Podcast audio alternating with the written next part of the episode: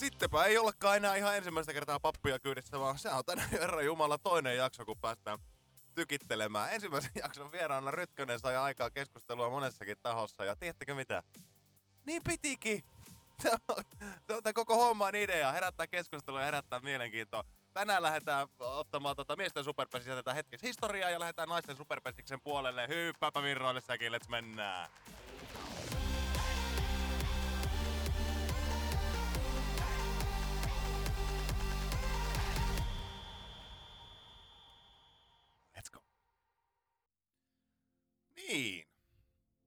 Niin kuin huomasitte viime jaksosta, niin allekirjoittanut ja tämä media on hirvittävän kiinnostunut siitä, että voisiko olla, tiedättekö, niin kuin, voisiko, voisiko olla jotain, vaikka kaksi tai kolme juttua, mitä, mitä pesis voisi tehdä paremmin, kun tuossa tosissaan vuosituhannen vaihteessa, öö, miten oikein mikä siinä oli, mutta jotenkin tuntuu, että lajin kiinnostus vähän, vähän tippui ja sponsoreita vähän kaikkos ja niin edelleen. Ja sitten siinä ehkä semmoinen 15 vuotta meni vähän niin kuin kyntäessä enemmän ja vähemmän ja, ja tota, tuntuu, että niin nostehan on tällä hetkellä hyvä. Pesiksellä on helvetin hyvä noste tällä hetkellä. Mistä se on tullut? Se on tullut erilaisesta ajattelusta, uusien kanavien haltuottamisesta. Se on tullut siitä, että on annettu, on puhuttu sellaista kieltä, mitä ihmiset haluaa kuulla, kun, mutta täytyy, mä en voi liiaksi korostaa sitä, että öö, mm, mm, hyvinkin syvällä pesäpallokuplassa oleva henkilö, joka ymmärtää lajista kaiken, ja sitten otetaan, mennään vaikka ihan sattuman kaupalla, vaikka Turkuun, otetaan sieltä torilta viisi ihmistä, niin tiedättekö, että niiden, on, niiden näkemys pesäpallosta on, on, on aika eri tasolla. Ne turkulaiset kysyy, että tota, tosissaan, että käyttekö te talvella reenaamassa lenkillä tai jotain, ja sitten se yksi on silleen, että onpa noin tyhmiä. Ja nyt, nyt päästään oikeastaan semmoiseen vastakkainasetteluun, kun on niinku kaksi tapaa nähdä asiaa ja kaksi tapaa, miten, miten minä olen törmännyt pesäpallosta ajattelevia ihmisiä. Ja toinen niistä on se, että tämä on fiksu, älykäs, hieno laji, joka on tarpeellista pitää sellaisena kuin se on aina ollut. Sitä ei pidä lähteä muuttamaan millään tavalla. Ää, ne, ketkä ei ymmärrä takapalojen merkitystä ja, ja tota, takalukijan valintoja, niin meikä helvettiin pesiskentältä, että ei tarvita mihinkään. Tämä on se toinen. Tämä on, tämä on niin kuin se toinen ajattelutapa toinen ajattelutapa taas on se, että vitsi kun olisi hienoa, tiettekö, jos, jos meillä pystyisi enemmän jengi pelaa ammattilaisena pesäpalloa. Vitsi kun olisi hienoa, jos pystyisi enemmän, enemmän naisetkin tienaamaan pesäpallolla ja saataisiin tätä lajia niin kuin kasvatettua, kehitettyä, vietyä sitä kaikkien suomalaisten nenä eteen. Nämä on nyt niin kuin, tässä on se toinen. Ja kuten huomataan, niin näissä on aika iso ero. Ja se, mitä mä haluan painottaa, on se, että kumpikaan ajatusmallihan ei ole toistaan huonompi tai parempi. Kaikilla on ihan tismalle oikeus ajatella noin. Mutta nyt mennään siihen ongelmaan. Ja se ongelma on se, että on ihan helvetisti ihmisiä, jotka on näitä molempia mieltä. Ei, ei, ei, ei voi olla näitä molempia mieltä. Että joo, ei kyllä, kyllä ei me tarvita tähän lajin pariin ketään, ketkä ei ymmärrä takapalojen merkitystä ja, ja niin edelleen. Mutta silti olisi tosi kiva, että tuplattaisiin palkat. Nyt puhutaan samanlaisesta mä muistan, kun Matikassa puhuttiin epäyhtälöistä. Se on niin yhtälö, mikä ei jumalata vaan toimi. Tossa on nyt yhtälö, joka ei yksinkertaisesti toimi. Nyt sun pitää tehdä valinta, kumpaan kelkkaan näistä sä hyppäät. Ja jos sä hyppäät siihen jälkimmäiseen, niin me ollaan samassa kelkassa. Jos sä hyppäät siihen toiseen kelkkaan, niin sekin on täysin fine. Ihan, ihan fine. Mulla ei ole mitään sitä vastaan. Ei pienissä sivulauseissakaan ole mitään sitä vastaan. Mutta nyt muistetaan, että kahta, näitä molempia mieltä ei voi. Koska sitä on nyt tuossa semmoinen 15 vuotta kokeiltu, että toimiiko se takapalojen merkityksen ymmärtäminen ja, ja tota, se, että sä näet millaisia valintoja sieppari tekee ja miten lyö ja lyö taka-avulla hienoja, hienoja tota, lyöntejä, niin se ei toimi. Ää, se on nyt kokeiltu. Niin se, se, se ei ole ainakaan sitten, joka toimii. Muistakaa se. Tai ainakin hirmu harvoin käy niin, että joku yritysorganisaatio on toiminut 15 vuotta tietyllä tavalla ja sitten se ihan yhtäkkiä vahingossa alkaakin toimia, että ai vitsi näin, come on. Piti, pitikin tota 15 vuotta tässä odotella, että nyt se työ on laitettu sisään. Ei, Ainakaan minun mielestä. Ää, no jos taas sitten ollaan siellä kelkassa, että halutaan hyvänä aikaa kasvattaa ja kehittää ja mennä eteenpäin lajina, niin niin, niin, niin. Muistaako joku vielä sellaisen suomalaisen toimijan kuin Nokia, joka on itse asiassa edelleen ihan melko iso yritys, mutta on ollut joskus semmoinen aika lailla hallitseva yritys, kun puhutaan puhelimista, kun puhutaan monennäköisestä teknologiasta. Ja, ja tota, Nokialla sitten ehkä pikkusen se oma kokonsa ja heidän tarina tuntui sitten luoneen sinne sellaisen illuusion, että tämä on ollut, tämä tarina on ollut mukava tähän saakka ja tämä tulee olemaan aina jatkossakin.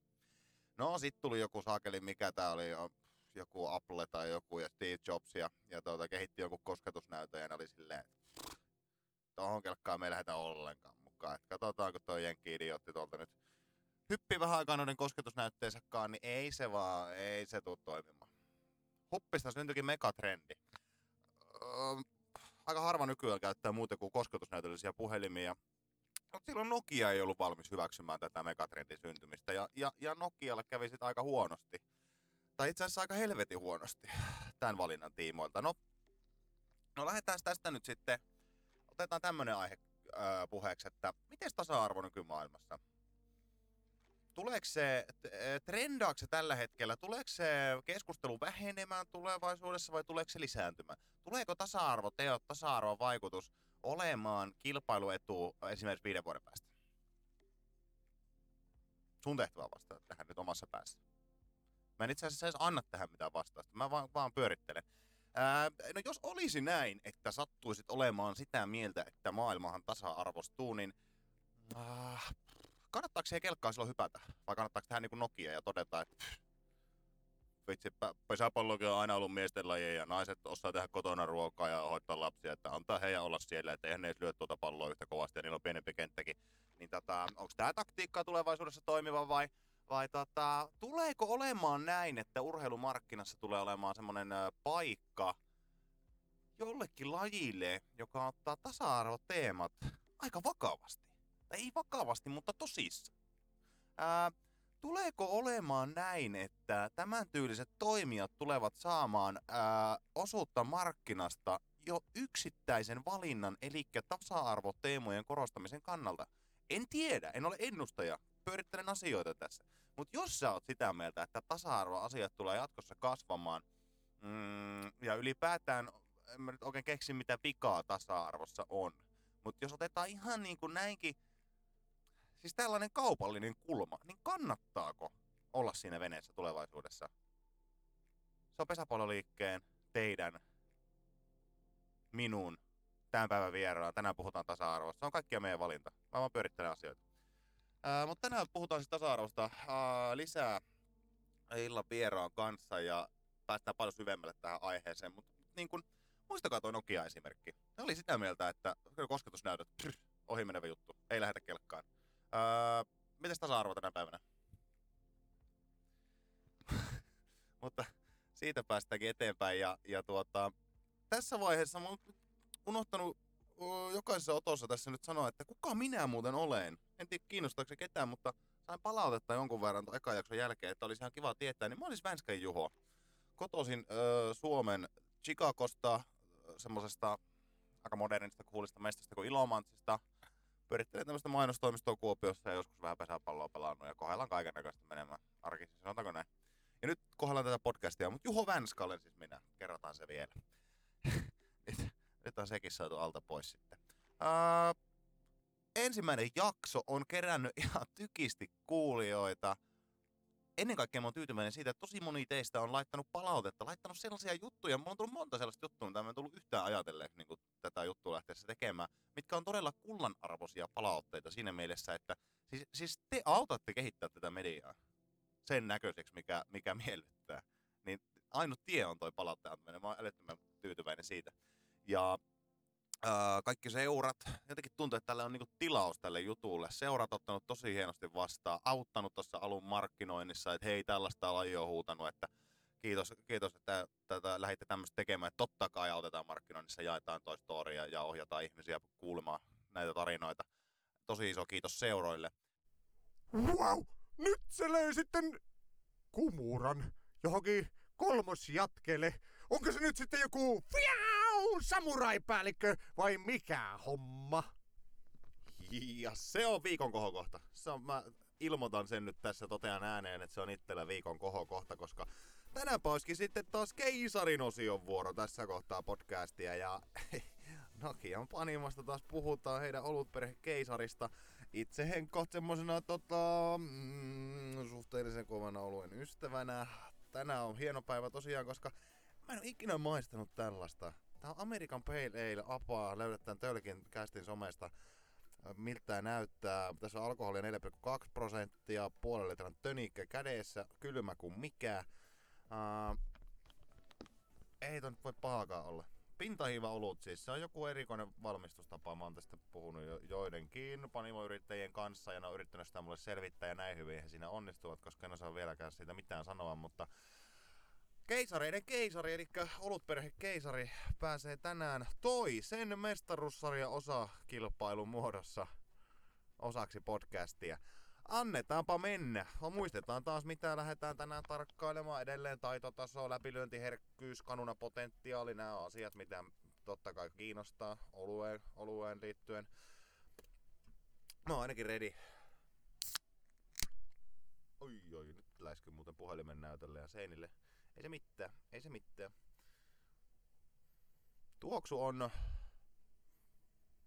jopa tämmönen citrus-tyyppinen, vai onko? Mm.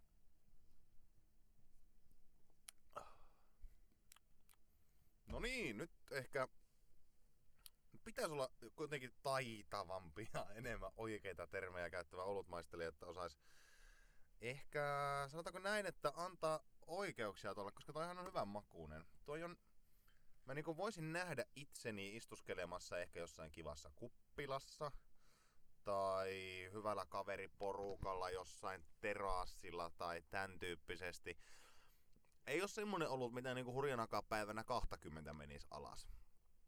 Koska valitsisin varmaan sen laakerin siinä neljän jälkeen, mutta ää, taitotasollisesti, niin ei tää kyllä mikään kovin vaikea ole. Hmm.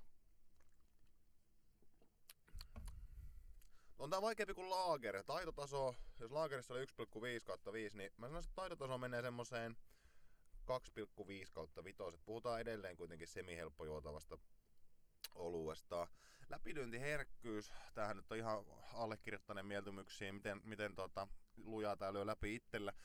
Ei mennä ihan 5 kautta vitoseen, ollaan kuitenkin semmonen niinku puolivälin neutraali yläpuolella. Mä heittäisin ehkä semmonen kolme puoli kautta viisi. Sen voin sanoa, että tuun joskus ostaa tämmöisiä tölkkejä, mutta en välttämättä niinku ihan viikoittain ala ostaa. Ja kanuna potentiaali, se saa kyllä nyt aika pienet pisteet, koska niin kuin sanoin, niin varmaan neljännen jälkeen vaihtaisin ihan laageriin. Niin 1,5 kautta 5, eli hyvä olut, joku, jotain uutta tässä. Se on varmaan toi pintahiiva, pintahiiva käsittely tai pintahiivalla paneeminen. Keisari American Pale Ale, niin sanottu APA. On hyvä. Toimii en, en yllättänyt itse, että ää, toimii, mutta se toimii. Ja se on keisarin tuote. Otapa itekin maisteluun. Kärpänen, kärpänen, mikä kärpänen, seis! Voisiko joku nyt avata, miten Suomen kansallispeli pesäpallo ja kärpänen liittyy yhteen? Ja tervetuloa tämän päivän jakson pariin. Ja tänä päivänä lähdetäänkin tutustumaan naisten superpesiksen eräseen väriläiskään, joka on ehdottomasti itsellekin läheisen paikkakunnan Piinijärven urheilijoiden lahja maailmalle. Sanoisinko jopa, että verbaalisesti jopa inhottavan taitava ihminen tietyissä olosuhteissa, todella fyysinen naispelaaja, rohkea kannanottaja ylipäätään naisten urheilun suhteen, kaksinkertainen Suomen mestari, pudotuspelien arvokkain pelaaja 2018, kotiuttanut tänä kyseisenä vuonna 16 16 pudotuspeleissä tiettyyn kohtaan laskettuna. Ehkä tärkeimpänä jo kuolleen ja kuopatun Susirajan mailan soidun kantaja, nykyään tamperelaistanut Emma Sallinen. Tervetuloa vieraaksi. Kiitoksia, kiitoksia. Osuko suunnilleen noin noin noin esittelyt? No, kyllähän sitä on tullut tehtyä vaikka mitä tai kaikkea sattunut tästä nyt niin kuin uran varrella, mutta kyllä se joka kerta jotenkin vähän hassulta kuulostaa, kun puhutellaan jotenkin semmoisena jotenkin tämmöisten niin kuin pesäpallomerittien kautta. Että se, ne on ollut aina hieno lisä, mutta jotenkin sitä itse on aina niin kuin mennyt niin rakkaudesta jotenkin lajiin ja joukkueeseen, niin jotenkin tuntuu aina hassulta, kun luetellaan niin kuin näitä saavutuksia peräkkäin. Tähän pitää varmaan totutella. Niin siihen kannattaa totutella, joo. Ja, ja tuota, tässä podcastissa onkin tuota, semmoinen spesialiteetti, että tässä on hirmu vähän semmoisia pelaajia, kenestä ei ole saavutuksia tuota, lueteltavana, että ehkä se kertoo myös siitä, että on tullut tehtyä duunia aika, aika hyviä asioita eteen. Mitä kuuluu Emma Salliselle korona-arjessa? No, tämmöistähän tämä on. Jotenkin tuntuu, että vuosi on ollut hyvin samankaltaisia päiviä vaan peräkkäin, että, että tota, siinä mielessä meillä on ollut tosi niin kuin, hyvä tilanne nyt tässä talven aikana Tampereella, että on SM-tason joukkueena ollaan saatu treenata suhteellisen niin kuin, mutkitta, että toki erikoisjärjestelyitä ollaan jouduttu tekemään paikottain, mutta tota, kuitenkin ihan hyvä harjoituskausi on tässä nyt niin kuin jo no kohta loppu suoralla voisi melkein sanoa, kun nuo pelit tuossa jo siitä. Siinä mielessä ihan hyvää kuuluu. Loistavaa. Oletteko kerännyt ottaa hallissa matseja? Vai miten teidän hallikausi on mennyt, vai onko semmoista ollut? Öö, yksi harjoituspeli ollaan pelattu Porissa. Ihan ei riittänyt. Yksi jakso voitettiin, mutta, tota, mutta tota, sitten, sitten ei mennyt niin hyvin se loppupeli, että vähän näköjään pitää vielä niin kuin kuntoa kasvattaa, että kestäisi koko pelin läpi. Tarkoitus on nyt vaan, tai on pelata useampi harjoituspeli vielä tässä nyt niin kuin tulevina viikkoina. Toivottavasti vaan nyt ei koronarajoitukset meiltä pelejä vie. Toivotaan parasta. Toivotaan parasta. Mutta kuitenkin tota, viime vuonna oli vähän monilla joukkueilla korona kun tuli ja alkoi yllätä, että ihan laitettiin siis kaikki seis, niin ei ole tämmöiseen sulkuun kuitenkaan tarvinnut mennä missään vaiheessa tänä vuonna. No nyt tämän kauden aikana ei ole vielä, että viime kaudella toki silloin keväällä niin kaikki pysähtyi silloin muutamaksi tai useammaksi viikoksi siinä, että kun kaikki paikat meni silloin meiltäkin kiinni, mutta tota, nyt on ollut siinä mielessä, niin kuin pidetään sormia ristissä vielä, että pysyy tämä tilanne nyt vielä sitten niin kuin tämän harjoituskauden loppuun asti. Toivotaan, että ei tule takapakki. Okei. Okay. Veikkaan, että tämä on tyhmä kysymys. Mikä on tota, teidän ensi vuoden tavoite? no, sitä kun ottaa hopea, niin hopea edellisellä kaudella, niin sitä hirveästi tarvii miettiä, että, että mitä lähdetään tavoittelemaan seuraavana vuonna. Että, että aika suhteellisesti samalla ryhmällä päästään kuitenkin jatkamaan nyt, niin, niin on kyllä todettu, että nyt on päästy jatkamaan siitä, mihin jäätiin. Tavoite on nyt sitten kirkastaa vielä, kirkastaa mitali. All right. Niin, sullakin on tämmöinen väl- välivuosi tuossa oli viime vuonna, pari mestaruuden jälkeen kokea se karvas kalkkikin sieltä, niin toivotan onnea ensi kesään. Kiitos.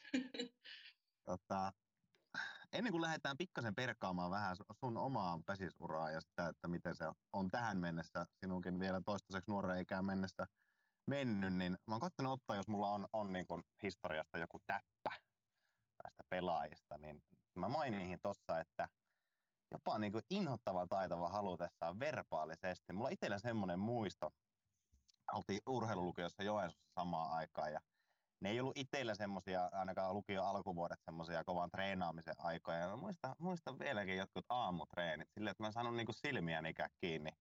Joku drilli tai vastaava. Ja, ja sulla oli jotenkin sitten semmoinen fiilis, että sä otit vähän kantaa mun tekemiseen. Ja, ja tuota, no, mikä, no mikä on Juho, kun ei oikein tartu pallon? Voi hitsi, että voiko säkin saada jonkun kiinni? Mä muistan, mä muistan vieläkin.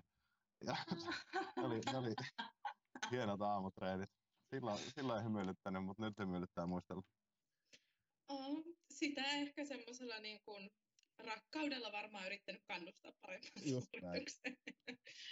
Miten paljon se, tota, onko se niinku peleissä miten paljon äänestä? Tai käytätkö se, niinku, otatko se silleen roolia, että sit jos tarvii lukkaria tai vastaavia lähteä verbaalisesti painostaa, niin meneekö siihen peliin? Täytyy kyllä sanoa, että mä olen siinä aivan täysin niin kuin läpisurkea tässä vastustajien psyykkaamisessa. Okay. Että ei siis, jotenkin tuntuu, että, että mulle niin kuin ne pelit ja se koko pelitapahtuma on aina semmoinen niin kuin yksi niin kuin iso juhla ja vähän semmoinen leikkikenttä ollut enemmän, että mä näen silleen niin kuin enemmän pitää aina vähän niin kuin omaa kivaa, omaa kivaa, että jotenkin sitä aika harvoin niin kuin jopa kiinnittää huomiota niin kuin niiden vastustajien tekemiset. Toki jos jotain hassua sattuu, niin sitten mä saatan vähän niin kuin vitsailla niistä asioista, mutta mä en ole koskaan ollut sellainen, että mä hirveän niin pahan suopa olisin tai jotenkin silleen niin kuin piruilisin siellä kentällä. Että, että enemmän on yleensä keskittynyt ilakoimaan niin kuin omista ja hyvistä suorituksista. Että, mutta toki mulla on vahva paikka tota, kaaripelissä siellä kakkospuolen kulmassa, tsemppikulmassa, vasta pelijohtajan kanssa niin kuin heitän yleensä läppää. Et mulla on niin kuin useamman pelijohtajan kanssa, mä veikkaan, pitääkö mua hyvänä läpä heittää, omasta mielestäni heitän niin kuin todella timanttista settiä. Okei, eli sä lähdet enemmän tähän niin kuin ilon kautta. Mm. Ehdottomasti. All right. Hei, lähdetään siirtymään tuota vähän siihen, että millainen matka sulla on takana pesäpallon parissa. Tota, mikä vei Emma Sallisen pesäpallon pari? Taitaa olla tuota, teillä niinku ihan silleen semivahvasti tuossa perheessä tämä laji, mutta sä oot kuitenkin vanhin teistä, niin mikä vei sut alun perin pesäpallon pari? Niin, siis mulla ei ole niin kuin vanhemmat tai niin kuin suvussa siis pesäpalloilijoita. Että, että siis mä oon aikanaan ollut siellä Liperistä ylämyllyllä tota, ala-asteella ja meille jaettiin siellä koulussa semmoiset ilmoituslaput, että alkaa pesistreenit siellä koululla ja ja sitten siinä sattuu olemaan siis niin kun vetäjänä, niin meidän, meidän perhe tuttuu niin koko nimi Kaima. Et mä menin sinne, että se oli hyvä tyyppi, että joo mä voin mennä tuon tuommoiseen urheilupesiskerhoon ja ja sitten kun menin sinne, niin se ei ollutkaan siis tosiaan se meidän perhetuttu, vaan ihan, ihan joku muu ihminen. Ja tota, mutta oli ihan hauskaa. Ihan siis niin kuin, mulla on aina ollut jotenkin tärkeää niin kuin, jotenkin se yhdessä tekeminen ja niin kuin joukkueen, joukkueena tekeminen, niin ehkä sitä sitten niin kuin jotenkin hurahti siihen, että se olisi varmasti voinut olla mikä tahansa laji, mutta tämä on vähän tämmöinen sattuma, että se sitten oli, oli pesis. Okei. Okay. Ja se oli sitten Viinijärven urheilija. Tota, oliko se niin, sä pelasit C-junnuihin asti Viinijärvellä? Öö, siis kyllä, joo. Se ei okay. Oliko teillä, tuleeko mieleen nostoja, oliko teillä muita, ketkä on siis nykyään pelaa Superpessissä tai vastaavaa, jos ei saa siskoa sanoa? Tai semmoisia ko- kovia pelinaisia, voisiko näin sanoa siellä? No siis, no Senni toki, sitä ei sanoa, niin siis no Rummukaisen Nettahan niin kuin, on tosiaan Viinijärvi. Vi, hän on ihan Viinijärveltä Viinijärveltä. Tämä pitää ehkä jotenkin aina kirkastaa, että Viinijärvellä käytiin pelaamassa. Mä en ole asunut Viinijärvellä koskaan. että, että se, se, on kyllä ihan hyvässä jontkassa. Mutta Netta on tosiaan siellä pelaa Hyvinkään tahkon niin kuin naisten joukkueessa nyt. On, on pelannut superia useamman vuoden, niin hän, hän on sieltä kanssa lähtöisin. Joo niin. Tota, miten se niin kuin, osaatko eritellä sillä että missä kohdassa sulle tuli semmoisia fiiliksiä, että hei, tämä voisi olla ehkä semmoinen juttu, mihin voisi niinku satsata oikeasti ja missä voisi haluta olla isona, niin sanotusti isona hyvä. Että oliko se niinku, mihin asti se oli semmoista harrastelua kavereiden kanssa tekemistä ja missä vaiheessa olet niinku huomata, että hei, tästä voisi olla aika hyvä?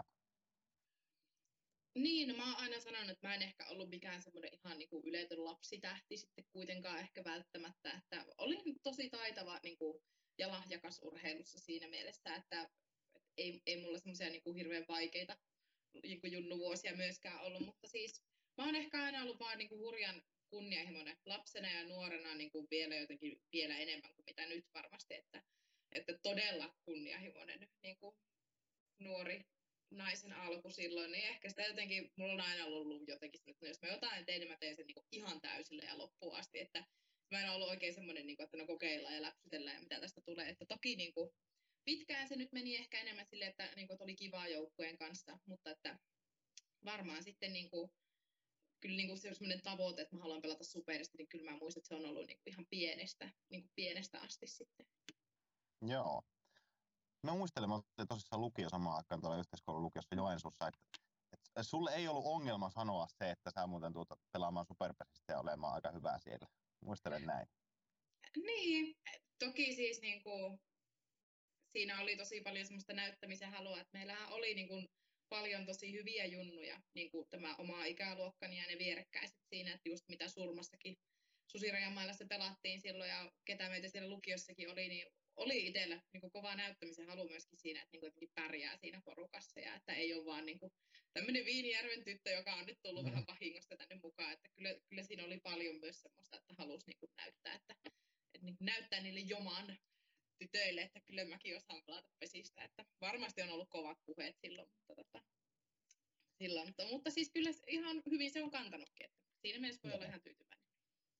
Tuota, seuraavaksi lähdetään, hyökätään tuohon Susirajan mailaan, mutta äh, meidän piti edellisessä jaksossa Rytkösen kanssa ottaa kantaa. Pesiksen leirikulttuuri ei muistettu. Otetaan sun kanssa. Öö, onko jotain hauskaa leirimuistoja? Mitä sä ylipäätään mieltä tuosta niin C-junnuihin asti tapahtuvasta leirikulttuurista? Sen verran käyn tähän väliin läpi. Eli pesäpallossahan SM-mitalit ratkotaan C-junioreihin asti äh, leireillä, pesäpalloleireillä, eli sinne mennään viikoksi about joukkojen kanssa meudutaan koulujen lattialle ja se on muuten hauskaa ja yhteisöllistä toimintaa. Parhaat limudiskot, missä on itse ikinä ollut, on muuten leiridiskot. Niin tuota, onko jotain hauskaa muistoa tai ylipäätään fiiliksiä siitä? Niin, siis semmoista leirimenestystä ei itsellä kyllä niin junnuvuosilta ole niin mitenkään, että me oltiin aina siellä pelisarjassa, että, että ei, ei kilpasarjassa oltu missään vaiheessa niin kuin Viinijärven joukkojen kanssa, mutta tota, ehkä niin kuin jotenkin mielenpainuvin leiri taitaa olla kuitenkin ehkä, onkohan mä ollut silloin nuorempi C-tyttö, meillä oli Oulussa leiri. Oot ollut, tota- koska mä olin silloin nuorempi se poika.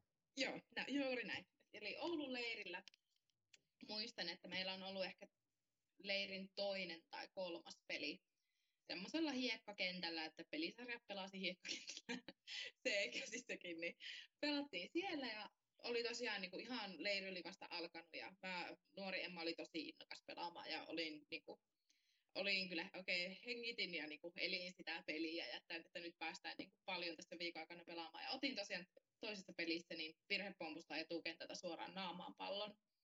Ja tota, tuohon silmäkulmaan ja se turpos aivan. Siis, se oli, siis mä en nähnyt sillä silmällä mitä kun se turpos, niin toki siinä myös niin kuin säikähdyksellä selvittiin siitä, että tota, ei murtunut mitään eikä näköön mennyt sitten niin kuin, ainut vaan, se oli todella kipeä ja turvonnut ja aivoterähdys siinä sitten saatiin niin kuin vaan. Mutta tota, se oli hyvä, kun oli ta, niin kuin intoa puhkoiselle leirille ja sitten pelasinkohan sille leirille ihan vaan siis niinku sen kaksi tai kolme peliä. Ja sitten leiridisko oli kiva mennä, kun oli musta silmä. Niin siellä ei hirveästi ollut pojilta vientiä, vientiä meikäläisellä, mutta tota, ei mitään. Katu uskottavan näköinen oli aina. On varmasti, on varmasti ollut. Ja ihan kuin mulla olisi joku hämärä muistikuva muuten tästä, nyt kun kerroit, kerroit tämän Joo, tarinan. ei, joo, ei, silloin ei, ei, nuori Juho ei, ei pyytänyt minua tanssimaan siellä diskossa. Että, Kettumainen jätkä ollut se nuori juttu. kyllä. Tota, no joo, se, se, tota, se ei noihin asti. Sitten tuli semmoinen konsepti kuin susirajan maila. Mä voin paljastaa tässä yhden asian, mitä mä en ole, tai ainakaan silloin en paljastanut.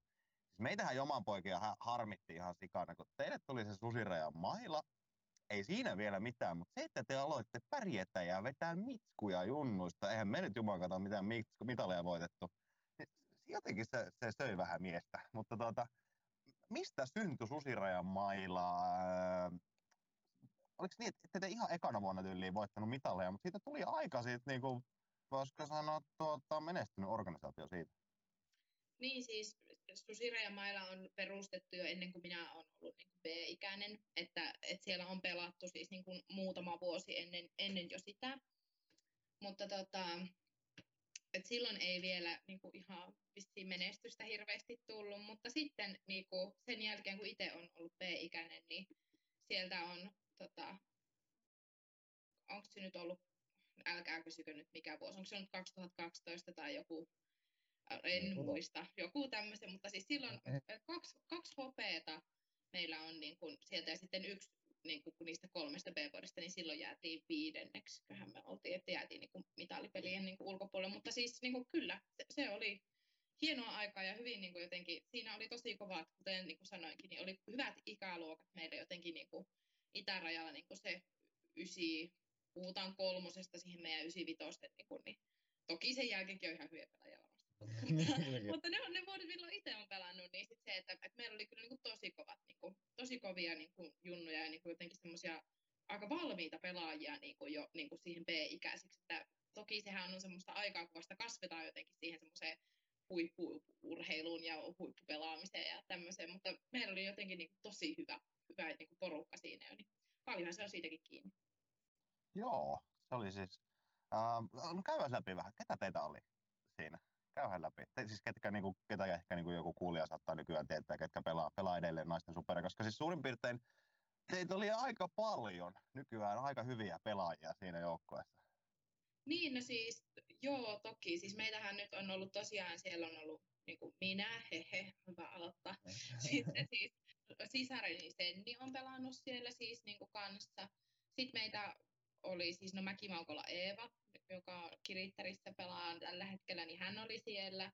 Mantsisen Mari, joka syöttää siellä, niin hänkin on ollut. Ja sitten toki siellä nyt on, ei ehkä välttämättä näitä, no siis no Netta, just kenestä mainitsin, mukaisen Netta.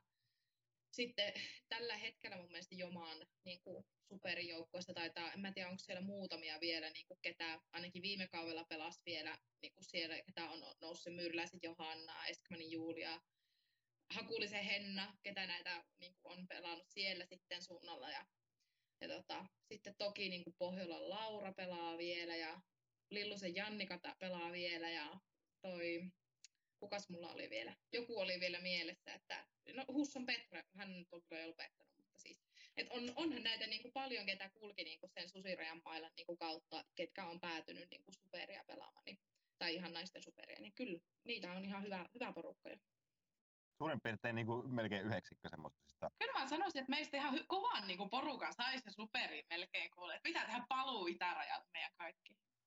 Just niin, tuohon sitten vielä jokereiksi näitä nykyisiä joman, joman tuota kasvattajaa, niin siinä olisi varmaan oikeasti aika kilpailukykyinen nippu. Kyllä, kyllä. Mä uskon, että sanoa, että onhan tuossa niinku oikeasti niinku tosi kovia, kovia pelinaisia tuossa porukasta, ketä sitten kasvasi, että että tota, kuten sanoin, oli niin kuin hyviä ikäryhmiä, mutta toisaalta niin kuin, meillä oli myös, niin kuin, panostettiin siihen meidän valmennukseen, että meillä oli hyvät valmentajat niin kuin, monta vuotta siinä putkeen ja urheiluakatemiasta aamureineista saatiin hyviä, hyviä reenejä myöskin aina ajoittain. Kyllä. ja, tota, että siinä oli kyllä niin kuin, hyvät vuodet, vuodet myöskin kasvaa niin kuin, huippupelaajaksi. No miten se semmoinen niin kuin, nyt kärjestän, tavallaan Viinijärvi, Viinijärven urheilijat, missä harrasteltiin C-junnuissa, sitten mentiin susirajaa ja alettiinkin olla niinku pelaamassa SM-finaaleita. Miten se pelaaminen niinku muuttui sun silmissä niinä vuosina? Voisin kuvitella, että siinä on ollut varmaan ekat askeleet, että alettu niinku kokea itsensä huippuurheilijaksi. Onko oikein? No siis kyllä, joo. Että toki ne oli niin kuin, no kuten sanoit, että sehän oli vähän semmoista harrastelua siellä niin kuin se ikäisessä vielä, että että olihan ne niin kuin jännittäviä paikkoja, jotenkin sitä ei ollut niin kuin ehkä tottunut siihen, vaikka niin kuin, et, toki olin silloin jo junnunakin puhunut, että haluan pelata superia ja haluan olla hyvä pelaaja, mutta ehkä ne silloin vielä niin kuin, se jotenkin tuntui niin semmoiselta kaukaiselta ajatukselta. Ja sitten se, että kun yhtäkkiä pääskin pelaamaan niin kuin siihen niin kuin susirajan joukkueeseen, missä niin kuin oli minua niin paljon parempia pelaajia myöskin, joilta pääsi oppimaan ja kokeneita pelijohtajia Eteläpää Antti oli meillä siinä kuitenkin niin kuin mun ekat vuodet niin kuin siinä, siinä, siinä pelinjohtajana, että hänkin kuitenkin sitten superistakin kävi vielä miesten puolella, että, että siinä mielessä niin kuin oppi pelistä niin paljon uutta, mitä ei oltu niin kuin vielä niin kuin junnuvuosina edes niin kuin jotenkin raapastukaan. Että vaikka niin kuin Vinjärvi oli hyvä paikka, se on hyvä kasvattajaseura. Olen tosi niin kuin ylpeä niin kuin niistä juurista ja tosi kiitollinen siitä, mutta kyllähän se niin kuin no kuten sanoit, se ammattimaisuus niin kuin nousi ihan uudelle tasolle siinä vaiheessa, kun ruvettiin oikeasti pärjäämään. Näin varmasti, joo, kyllä. Tota, no sitten pikkuhiljaa alkoikin käydä niin, että Susirajastakin parhaat pelaajat alkoi pelata Viinijärvellä Superpesistä. Monta vuotta pelasit Viinijärvellä Superia? Ähm, no siis mulla oli siellä niin kuin sopimus muistaakseni Superissa ehkä 2015 ja 16 vaan. Ja 15 pelasin, kohan mä nyt ehkä joku ihan yksittäisen pelin, mutta silloin pelasin ykköstä sitten niin kuin ykköspesistä, että sitten mä oikeastaan ainoan kokonaisen kauden niin kuin superia pelannut 2016 Viinijärvellä. Joo. No 2016 ette ihan, ihan ette finaaleissa pelannut, mutta miltä se tuntui sitten niin kuin, voisiko sanoa jopa vähän niin kuin ollakin sit siellä, mihin, mihin oli aina ollut menossa, eli pelata sitten ihan niin kuin avauksessa superpesistä niin kuin vakiokasvona? No ihan semmoinen unelmien täyttymys niin kuin monella mittarilla. Et kuten sanoit, kyllä niitähän Viinijärven pelejä oltiin käyty katsomassa ja se on ainut naisten superin seura oli vielä siihen aikaan niin kuin, siihen aikaan Itä-Suomesta tai Itä-Suomesta, mutta siis niin kuin siinä Pohjois-Karjalan niin kuin alueella ainakin. Niin olihan niitä pelejä käyty katsomassa ja jotenkin se oli että no täällä mä haluan joskus olla. Että oli sekin niin kuin, vaikka oli aika kylmää kyytiä koko kausi, niin olihan se niin kuin, silleen hienoa hienoa myöskin, mutta toisaalta jotenkin niin kuin se, että kun yhtäkkiä ne pelaajat, joita olet käynyt, käynyt katsomassa niistä superin peleistä, sille niin nyt sä pelaat niitä vastaan, niin kyllähän se jotenkin tuntui niin, niin jotenkin uskomattomalta siinä, mutta ei se mitään. Se oli erittäin hyvä opivuosi ja on kyllä niin kuin, siellä sai vastuuta ja sai pelata, niin kuin, että ei tarvinnut aloittaa silleen välttämättä semmoisella niin kuin tosi pienellä roolilla, vaan se, että oli heti, niin kuin, että sinä, tämä on sinulle nyt iso paikka tässä ja nyt täytät sen, niin se oli toisaalta myöskin varmasti se, että miksi sitten ura pystyi jatkumaan myös muualla, että sai niin hyvän näytön paikan siinä, että miten pystyy sitten suoriutumaan. No mennään siitä aasinsillalla sitten. Sittenhän siinä on käynyt jotenkin näin, että sieltä on joku Nalle tai joku vastaava ottanut puhelua ja soittanut, että morjesta Emma. Mitä tota, öö, miten siirto kiritteli? Mitä fiiliksiä siitä? Miten se tapahtui ja, ja mitä koit? Mitä, miltä se tuntui? No, se oli ehkä vähän se 2016, se oli, olihan se niinku rankka vuosi sitten, niinku, vaikka oli kivaa pelata, niin olihan se nyt rankkaa. Voitettiin kaksi peliä koko kaudella. Niin. Niin se, että kun otat dunkkuun, tiedätkö, niin kuin illasta toiseen, niin eihän sekään nyt niin kuin silleen mieltä ylentävää ole sitten, että, että siinä nyt oltiin niin kuin jo kesän aikana juteltu, että Senni, niin kuin sisareni oli neuvotellut Manseen tänne silloin jo aikaisemmin niin kuin kesän aikana sitten, ja jotenkin mä olin vaan silleen tosi innoissani Sennin puolesta, ja sitten se ehkä siinä niin kuin kesän lopulla niin kuin jotenkin vasta itselle tuli silleen, että niin, että hitto, että mähän lähden sinne mukaan, että Senni lähtee ja minä tänne, että mitäs nyt, että, että sitä ei ehkä jotenkin ollut itse niin kuin, omaa tulevaisuutta sitä hirveästi siinä edes miettinyt, että, että sitten ehkä siitä niin kuin, tuntui, että vähän yksitellen niin kuin, ne hyvät pelaajat, ketä siinä niin kuin, oli kourallinen siinä porukassa, niin rupesi pistää pillejä pussiin tai lähteä jonnekin muualle ja sitten itselle tuli vähän semmoinen olo, että no en mä kyllä ehkä jaksa pelata niin kuin samanlaista kautta ainakaan niin kuin toista tähän perään. Että vaikka olisi niin kuin iso rooli varmasti niin kuin tiedossa, niin että huhu. Mm. huhu. Että on se oikeasti se on, on se rankkaa niin kuin latautua niihin peleihin niin kuin kerta toisensa jälkeen sit häviät. Mutta sitten tota, itse asiassa Petri Kaijansinkko laittaa minulle, minulle viestiä. Meillä sattuu olemaan juuri joukkueen päättäri mökki viikonloppu siinä menossa ja sanoin sitten, tota, että hän laittoi mulle viestiä, että kiinnostaisiko niinku vaikka kiritteristä, ja mä oon hänelle vastannut siinä, myönnettäköön nyt ehkä, että siinä oli alkoholilla saattoi olla vähän vaikutusta asiaan, että vastasin hänelle, että minä, hän, että minä en mitään penkkiä sitten lähde kiritteriin lämmittämään. Aika, aika epäsallistukseen vasta. Älä sitten jumalauta luulekaan. Mutta niin, Mm. jatka vaan. Joo. Täytyy sanoa, että ehkä en olisi täysin selvinpäin aloittanut keskustelua uuden seuran kanssa nyt ihan juuri näillä sanoilla, mutta siis sieltä tuli sitten vastausta ei, että, että heillä on niinku etukentältä lopettamassa pelaajia, että tarvittaisiin niinku, että ollaan kelloteltu sun niinku suorituksia ja että nähdään sun potentiaali, että kiinnostaisiko tulla. Ja sitten sovittiin, että no ehkä neuvotellaan sitten joku toinen viikonloppu. ja tota, olin siis silloin jo niin kun, opiskelin Jyväskylässä yliopistolla ja niin kun, asuin talvet siellä, niin sehän nyt oli loppujen lopuksi sitten aika helppo niin kun, siirtymä sinne. Toki niin kun, jäi harmittamaan niin kun, Viinijärven puolesta ja siellä, sinnehän ei sitten niin kun, joukkuetta saatu kasaan edes sitten niin kun, sen 2016 kauden jälkeen ja niin kun, et se oli ehkä niin kun, että siitä ehkä vähän karvas maku toki jäi niin kun, suuhun sitten siitä, että yritin parhaani mukaan sen niin kuin, tilanteen hoitaa ja jotenkin se, että ehkä tilanne olisi voinut olla toisen, jos oltaisiin saatu vähän niin kuin, kilpailukykyisempi joukkue sinne sitten niin kuin, kasaan.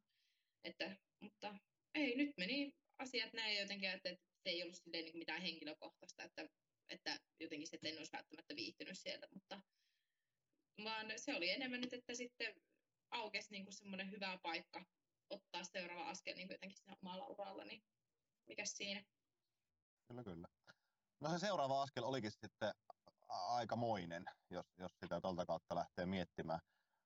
Otetaan näinkin iso kysymys, että perkaa vähän kirittärien vuosia. Aika menestyksekkäitä vuosia ja varmaan sieltä aika, aika paljon jäi oppia. Mä niin kuin vaikka pelaatkin Mansessa nykyään, niin silti oman kokemuksen mukaan mun mielestä kirittäret on varmaan naisten superpesiksi jotenkin ammattimaisin seura. Saat ottaa tohonkin kantaa, jos haluat, että onko Manse jo mennyt ohi, mutta kuitenkin. No siis totta kai, ja omat vuodet kiritteristä. Mä pelasin siellä 2017, 18, 19, kolme vuotta. Niin kyllähän ne on ollut oman pesisuran, niin kuin, olivat siihen asti niin kuin parhaita niin kuin kausia. Ja niin kuin jotenkin se oma kehityskaari siellä, niin sehän oli ihan niin kuin todella huima. Että mustahan tuli semmoisesta oikeasti ihan divaripelaajasta, niin leivottiin oikeasti semmoinen niin kuin kylmähermoinen niin kuin ratkaisupelien niin kuin pelaaja, että, että olihan se niinku huikeeta jotenkin se semmoinen oma, että kyllähän sitä niinku nyt osaa katsoa jo taaksepäin että aika raakileena sinne on kyllä mennyt, vaikka omasta mielestään varmasti oli jo tosi, tosi hyvä silloin ja kaikkea muuta, mutta, mm-hmm. mutta tota, 2017 pelat, pelattiin hyvin runkosarjassa ja sitten alkoi playerit ja ei pelattukaan enää ihan hirveän hyviä. Tai en tiedä, ehkä se oli se meidän niin kuin sen hetkinen niin kuin, paras, mihin pystyttiin. Ja sitten mm. se päättyi omaan vähän räpylävirheeseen se viimeinen, viimeinen puoliväli erä siellä Kempeleessä oli, löi siellä tota, oltiin Kotaarissa. Voitolla oltaisiin tasoitettu voitot kahteen kahteen. Mutta tota, oliko viimeinen pari, niin oli, muistaakseni johettiinko tyyli 1-0 tai oliko 1-1 niin sen jälkeen sitten jotenkin se tilanne siinä Kotarissa. Ja sitten viimeinen löi löi kakkosajasta läpi ja meillä lähti kakkosvahtina pelaava Körkö Emma hakemaan sitä ja heitti mulle taitoista. Se oli todella selkeä palo niin kuin kolmoselle siitä lyöjästä. Me oltaisiin niin menty jatkopalloille siitä vielä, niin en saanut taittoheittoa kiinni ja tuli kunnari. Ja sitten meidän kausi päättyi siihen, niin voin sanoa, että seuraavana aamuna, kun olin menossa Vaajalan tonne S-Markettiin täyttämään hyllyjä seitsemän aikaa aamulla, niin ei enää odottanut Emmaa ihan hirveästi, mutta jäi ihan hirveästi hampaankoloa ja sitten seuraavana vuonna sitten otettiinkin, tai seuraavat kaksi vuotta otettiin sitten kultaa putkeen, että siinä se, se oli todella tärkeä tappio niin kuin varmasti niin kuin tulevaa ajatella ihan koko joukkueelle. Ja ihan myös itsellenikin, että aika monta tota, maapalloa tein sitten sinä seuraavana talvena, että en toista kertaa sitten häplää tiukasta paikasta, mutta tota, kyllä, oli oikein mukavia vuosia, ihania ihmisiä oli Jyväskylässä ja jotenkin he, heitä on kovasti kyllä ikävä aina välillä täällä, vaikka olen, nautin kyllä kovasti myös täältä Mansesta.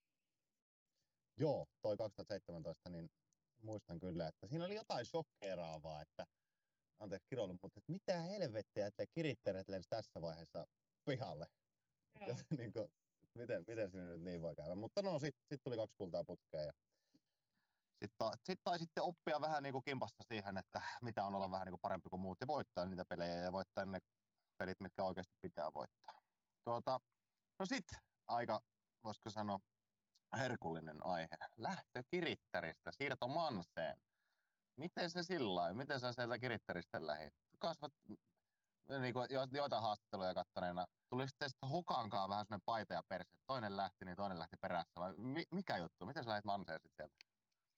Sennikö siinä oli vai mikä, se, mikä homma? Niin, no kai me nyt, siis no, toki myönnän myös, Hukka on yksi parhaita ystäviä niin ihan niin kuin kentällä ja sen, sen ulkopuolella myöskin. Ja hänestä on löytynyt semmoinen sukulaissielu sielu monilta osin, että, että toki hänen niin kuin lähdöllä oli, oli merkitystä, Sennillä oli merkitystä. Oltiin pelattu siinä vaiheessa nyt se kolme vuotta eri joukkueissa ja se perottaa jollain tasolla myöskin sitä niin kuin sisarussuhdetta, kun on pesis on molemmille tosi iso asia ja sä voi jutella siitä sun niin kuin, läheisimpien niin kuin, ihmisten kanssa, niin kyllähän sekin, niin kuin, sekin on omanlaista taakka. Mutta siis täytyy sanoa, että 2019 kauden jälkeen mä mietin myös siis niin kuin lopettamistakin. Tai niin kuin, että mm-hmm. jotenkin tuntuu, että vähän oli semmoinen olo, että onko tämä nyt niin kuin pelattu läpi. Tai niin kuin, että jossain määrin siis, tähän voidaan palata myöhemmin, kun, siis kun nais, niin kuin pesäpalloilu ei millään tavalla kannattavaa mulle itselleni niin kuin ne. taloudellisesti esimerkiksi, niin se, että eihän mulla tästä niin, kuin niin paljon jää käteen, että mun niin kuin kannattaisi. Tämä on niin kuin harrastus, josta saa pikkurahoja tyyppi, tyyppi, tyylinen, että mun on pakko käydä töissä tai on opiskeltava tai niin kuin, että aika paljon siinä vaiheessa jotenkin miettii sitä, että, niin kuin, että onko tämä, arvosta nyt kaksi kultaa ja että, niin kuin, että voisiko tämä olla niin kuin, vaikka tässäkin, mutta aika nopeasti sitten, tai ehkä se jotenkin oli halu semmoiseen niin johonkin muutokseen, niin kuin, että, että jaksaako vielä, niin kuin, vielä vuoden niin kuin, jotenkin tätä niin kuin, se tekeminen oli aika semmoista niin kuin, hyvinkin stäntillistä.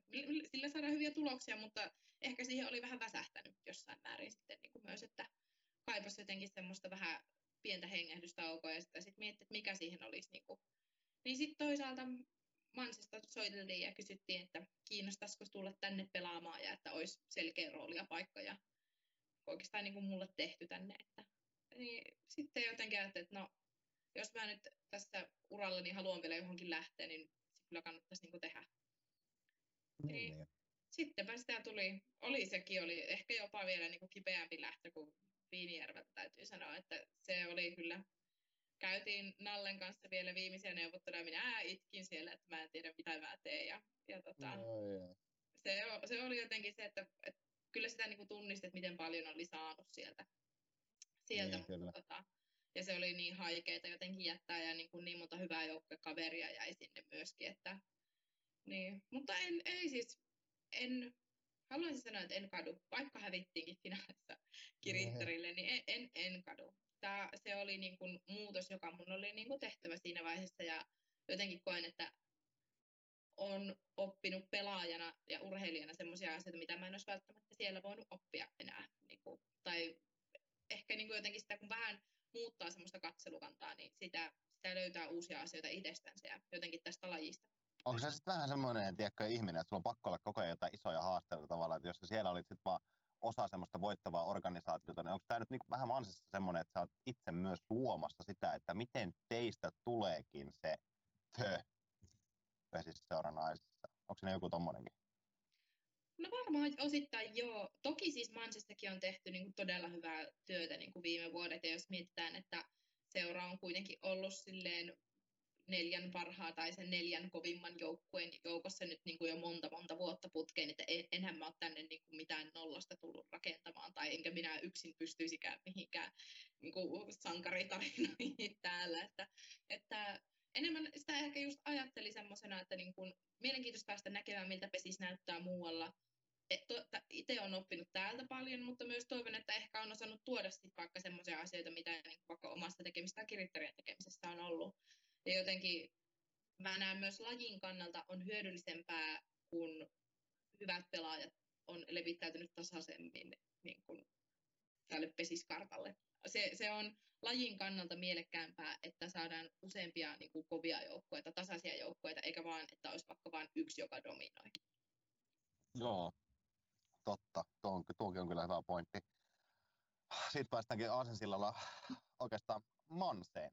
Voidaanko ajatella, että on tullut semmoinen käännekohta, oikein niin huippuurheilijat, ne lajin ihan parhaat tekijät, nehän on tiettyyn pisteeseen asti niitä henkilöitä, jotka ottaa vastaan, ne oppii. Ne oppii siitä, mitä se on.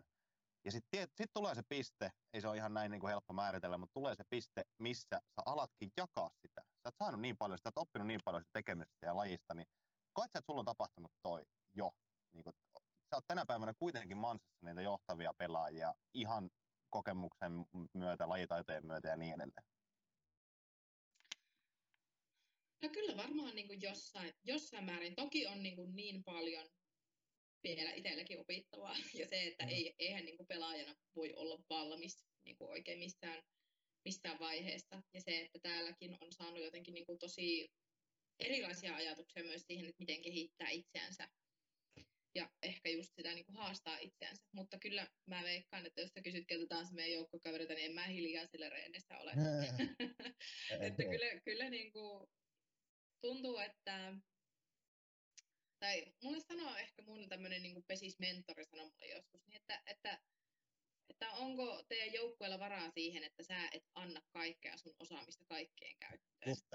Mikä on sitten taas, joka niin kolahti itteen tosi hyvin. Siinä ei, ei ajatuksella se, että mä olen niin paljon parempi kuin muut ja mä tulen siksi neuvomaan teitä, vaan se, että jos mä olen jo jonkun asian opetellut kantapään kautta, niin se, että jos mä voin jonkun toisen kantapäätä säästää siinä, että hei, mä oon oppinut tämän asian näin, ja mulle tästä toimii tämmöinen ja tämmöinen, että kokeile näitä, toimisiko ne sullakin.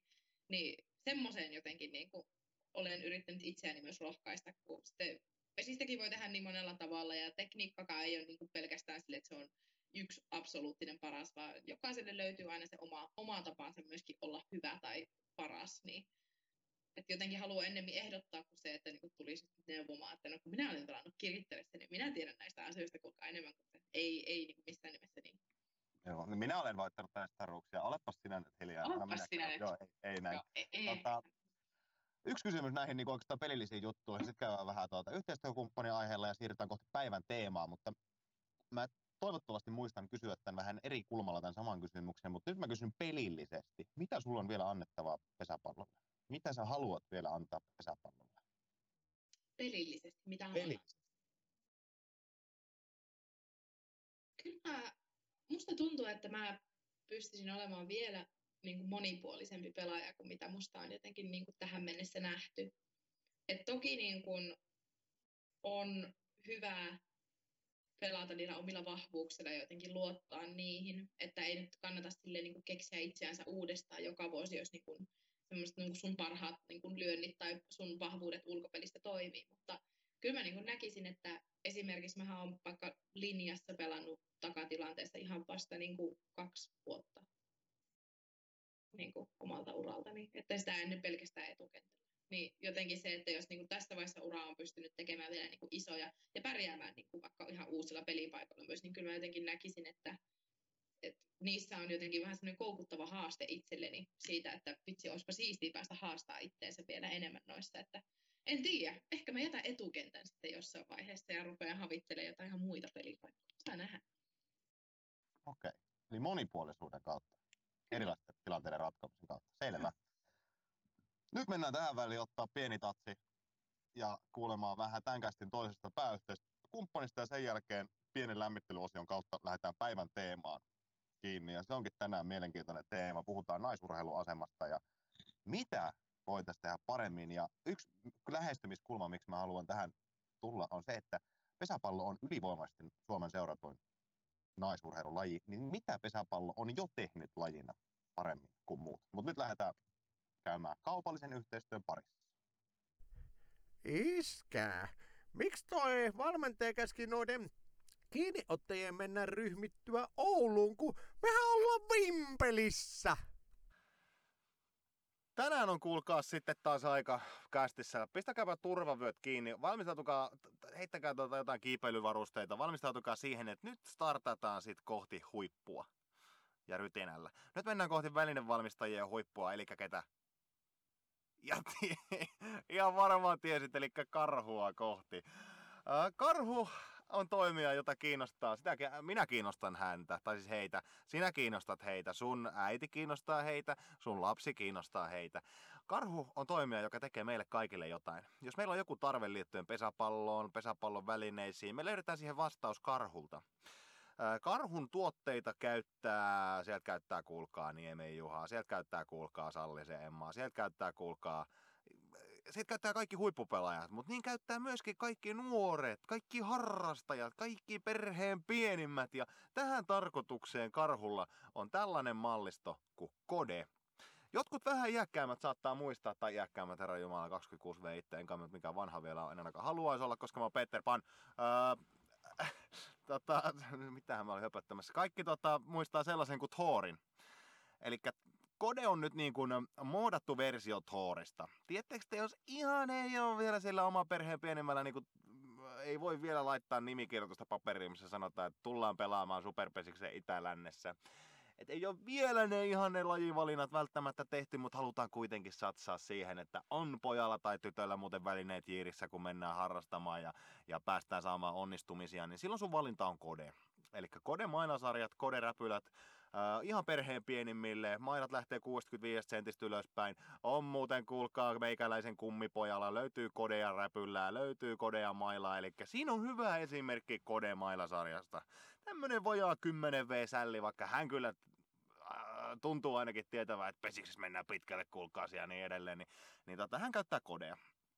Tai sit, jos sä oot kaveriporukan kanssa, tiedätkö, käynyt jonkun verran vähän lyömässä palloa ja ootte huomannut, että ei vitsi, tää on kivaa. Ja pikkusen opittu jo kääntää lyöntiä kakkospuolelle, kolmospuolelle, pikkusen hakemaan kumuran näköistä lyöntiä. Ja, ja sitten tota, tullut miettineeksi, että pitäisikö tehdä investointia nyt vähän välineisiin. Että jos pikkasen laittaisi niin eteenpäin, eteenpäin ja parantaisi, niin Mä suosittelen, että hyppää kuule koden kautta. Lähetä ne koden kautta tähän tarpeeseen, koska tota, kode tekee myöskin metrin mittaista mailaa. Siinä on just se ensimmäinen huippuväline, joka sun kannattaa ostaa. Et ihan vielä tiedä läheskö tuonne FG-maailmaan, Goldhammerin maailmaan, niin se on karhun kodemallisto. On räpylää, on mailaa, on kuulkaa kaiken näköistä perheen pienimmille, harrastajille. Esimerkiksi koulut käyttää tänä päivänä, nykypäivänä todella paljon kodemallistoja. En enää halua niillä puumailoillaan lyödä.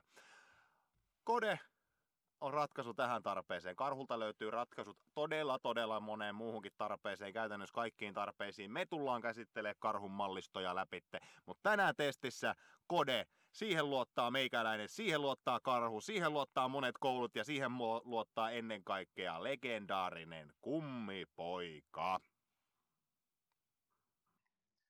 Ja tervetuloa takaisin kästi pariin Sallisen Emman kanssa edelleen. Täällä ollaan, ei olla kadottu yhtään minnekään.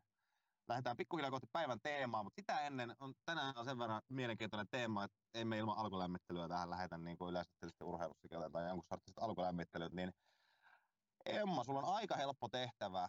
Sun pitää yhdellä sanalla, ihan maks kahdella, jos pystyy yhdellä, vastaamaan seuraaviin ihmisten nimiin tai käsitteisiin, mitä mä täältä luettelen. Ei ole kovin vaikea tehtävä. Ootko valmis? Jännittää, mutta olen. Lähdetään liikkeelle nykypäivää jollain tavalla osuvasta.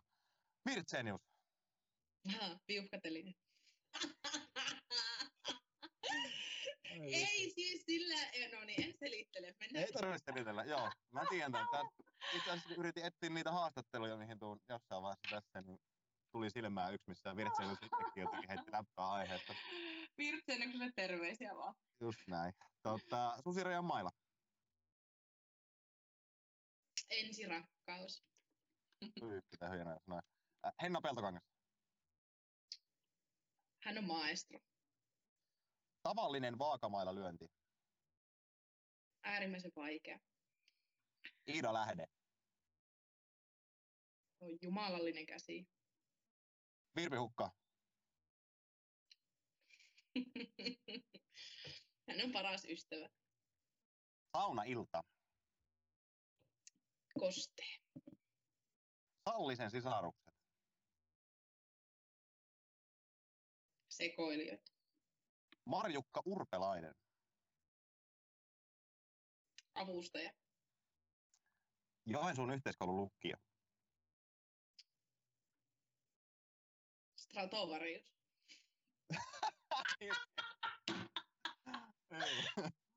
Se on ihan mahtava. Terve, terveiset siis tosiaan vanhalle matematiikan opettajalle. Hän tuli viime kesänä yhden meidän Lappeenrannan pelin jälkeen moikkaamaan minua. Oi että, oliko Pippo päässä? Ei ollut pipoa, siksi en meinannut tunnistaa. Ilman kanssa. Ää, Laura Jehkonen. Se on päällikkö. Kirsi Alalipasti, tämä on viimeinen.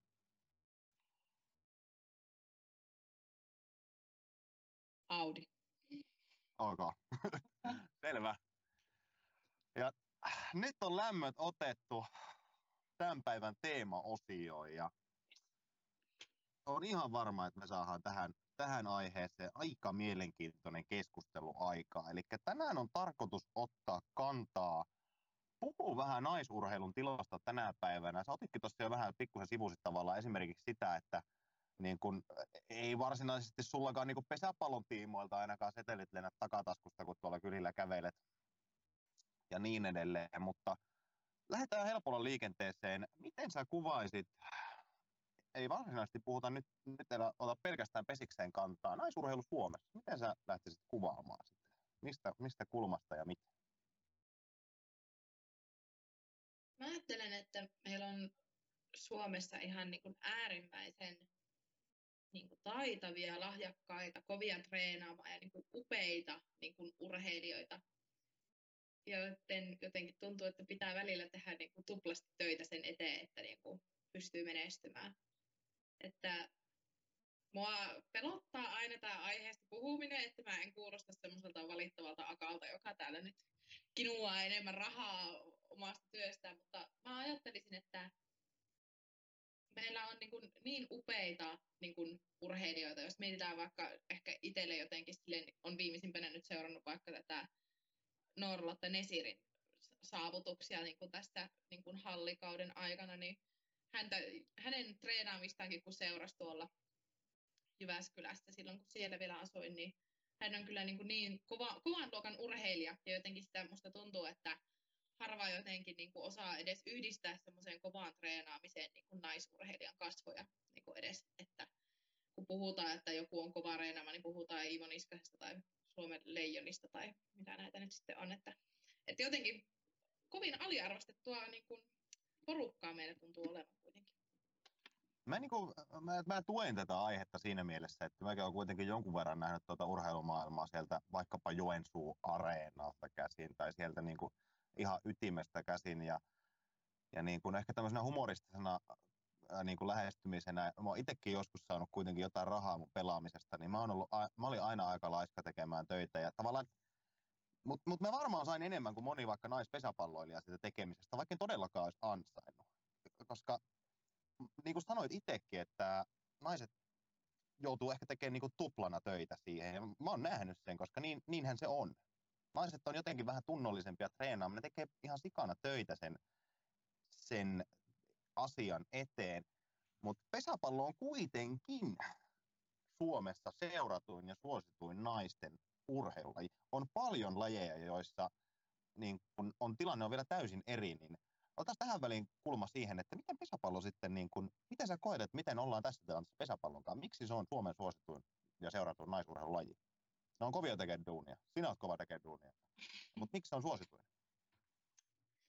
Niin, toki. Siis tämähän on varmaan semmoinen, että jos siihen olisi niin joku silleen absoluuttinen vastaus, niin se olisi helppo ja kiva kopioida sitten muihinkin lajeihin. Mutta, mutta siis kyllä mä haluaisin ajatella, että niin kun pesis on kuitenkin semmoinen, se on semmoinen kuitenkin vähän semmoinen, tai ja sillä on ehkä semmoisena niin maineena myös vähän semmoinen kyläpeli tyyppinen niin asema. Ja se, että, että kun ei kilpailla esimerkiksi vaikka suurissa kaupungeissa hirveästi niin kuin muiden lajien kanssa, vaan se, että jos on pienempi pitäjä ja siellä ei pelata hirveästi muuta, niin sitten se voi olla myöskin helppo, helppo ratkaisu siinä mielessä.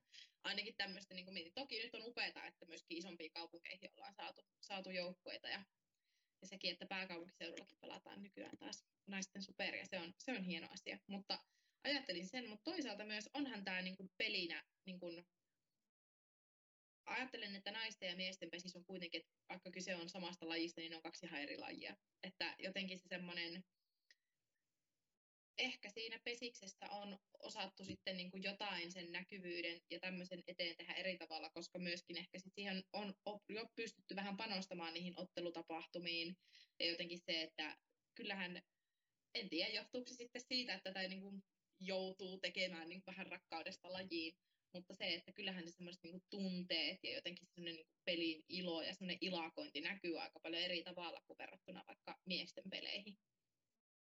Joo, ja yksi semmoinen täppä, minkä mä olin kirjannut tuohon ylös, niin äh, en tiedä miten, miten tämä voi yleistää, mm. mutta siis jollain tasolla naiset on pesäpallon nimisessä lajissa vähän taitavampia ehkä kuin siis miehet. Naisissa nähdään enemmän saakeli hienoja varsilyöntejä monesti siis näpyjen taso on vähintään samaa mitä miehissä. Siis tämmöinen niin taitotaso, mikä näkyy semmoiselle seuraajalle, joka ehkä vähän ymmärtää pesiksestä, niin siinä ei ole ihan hirveitä eroja miesten ja naisten välillä pesäpallossa. Aika monessa muussa lajissa on.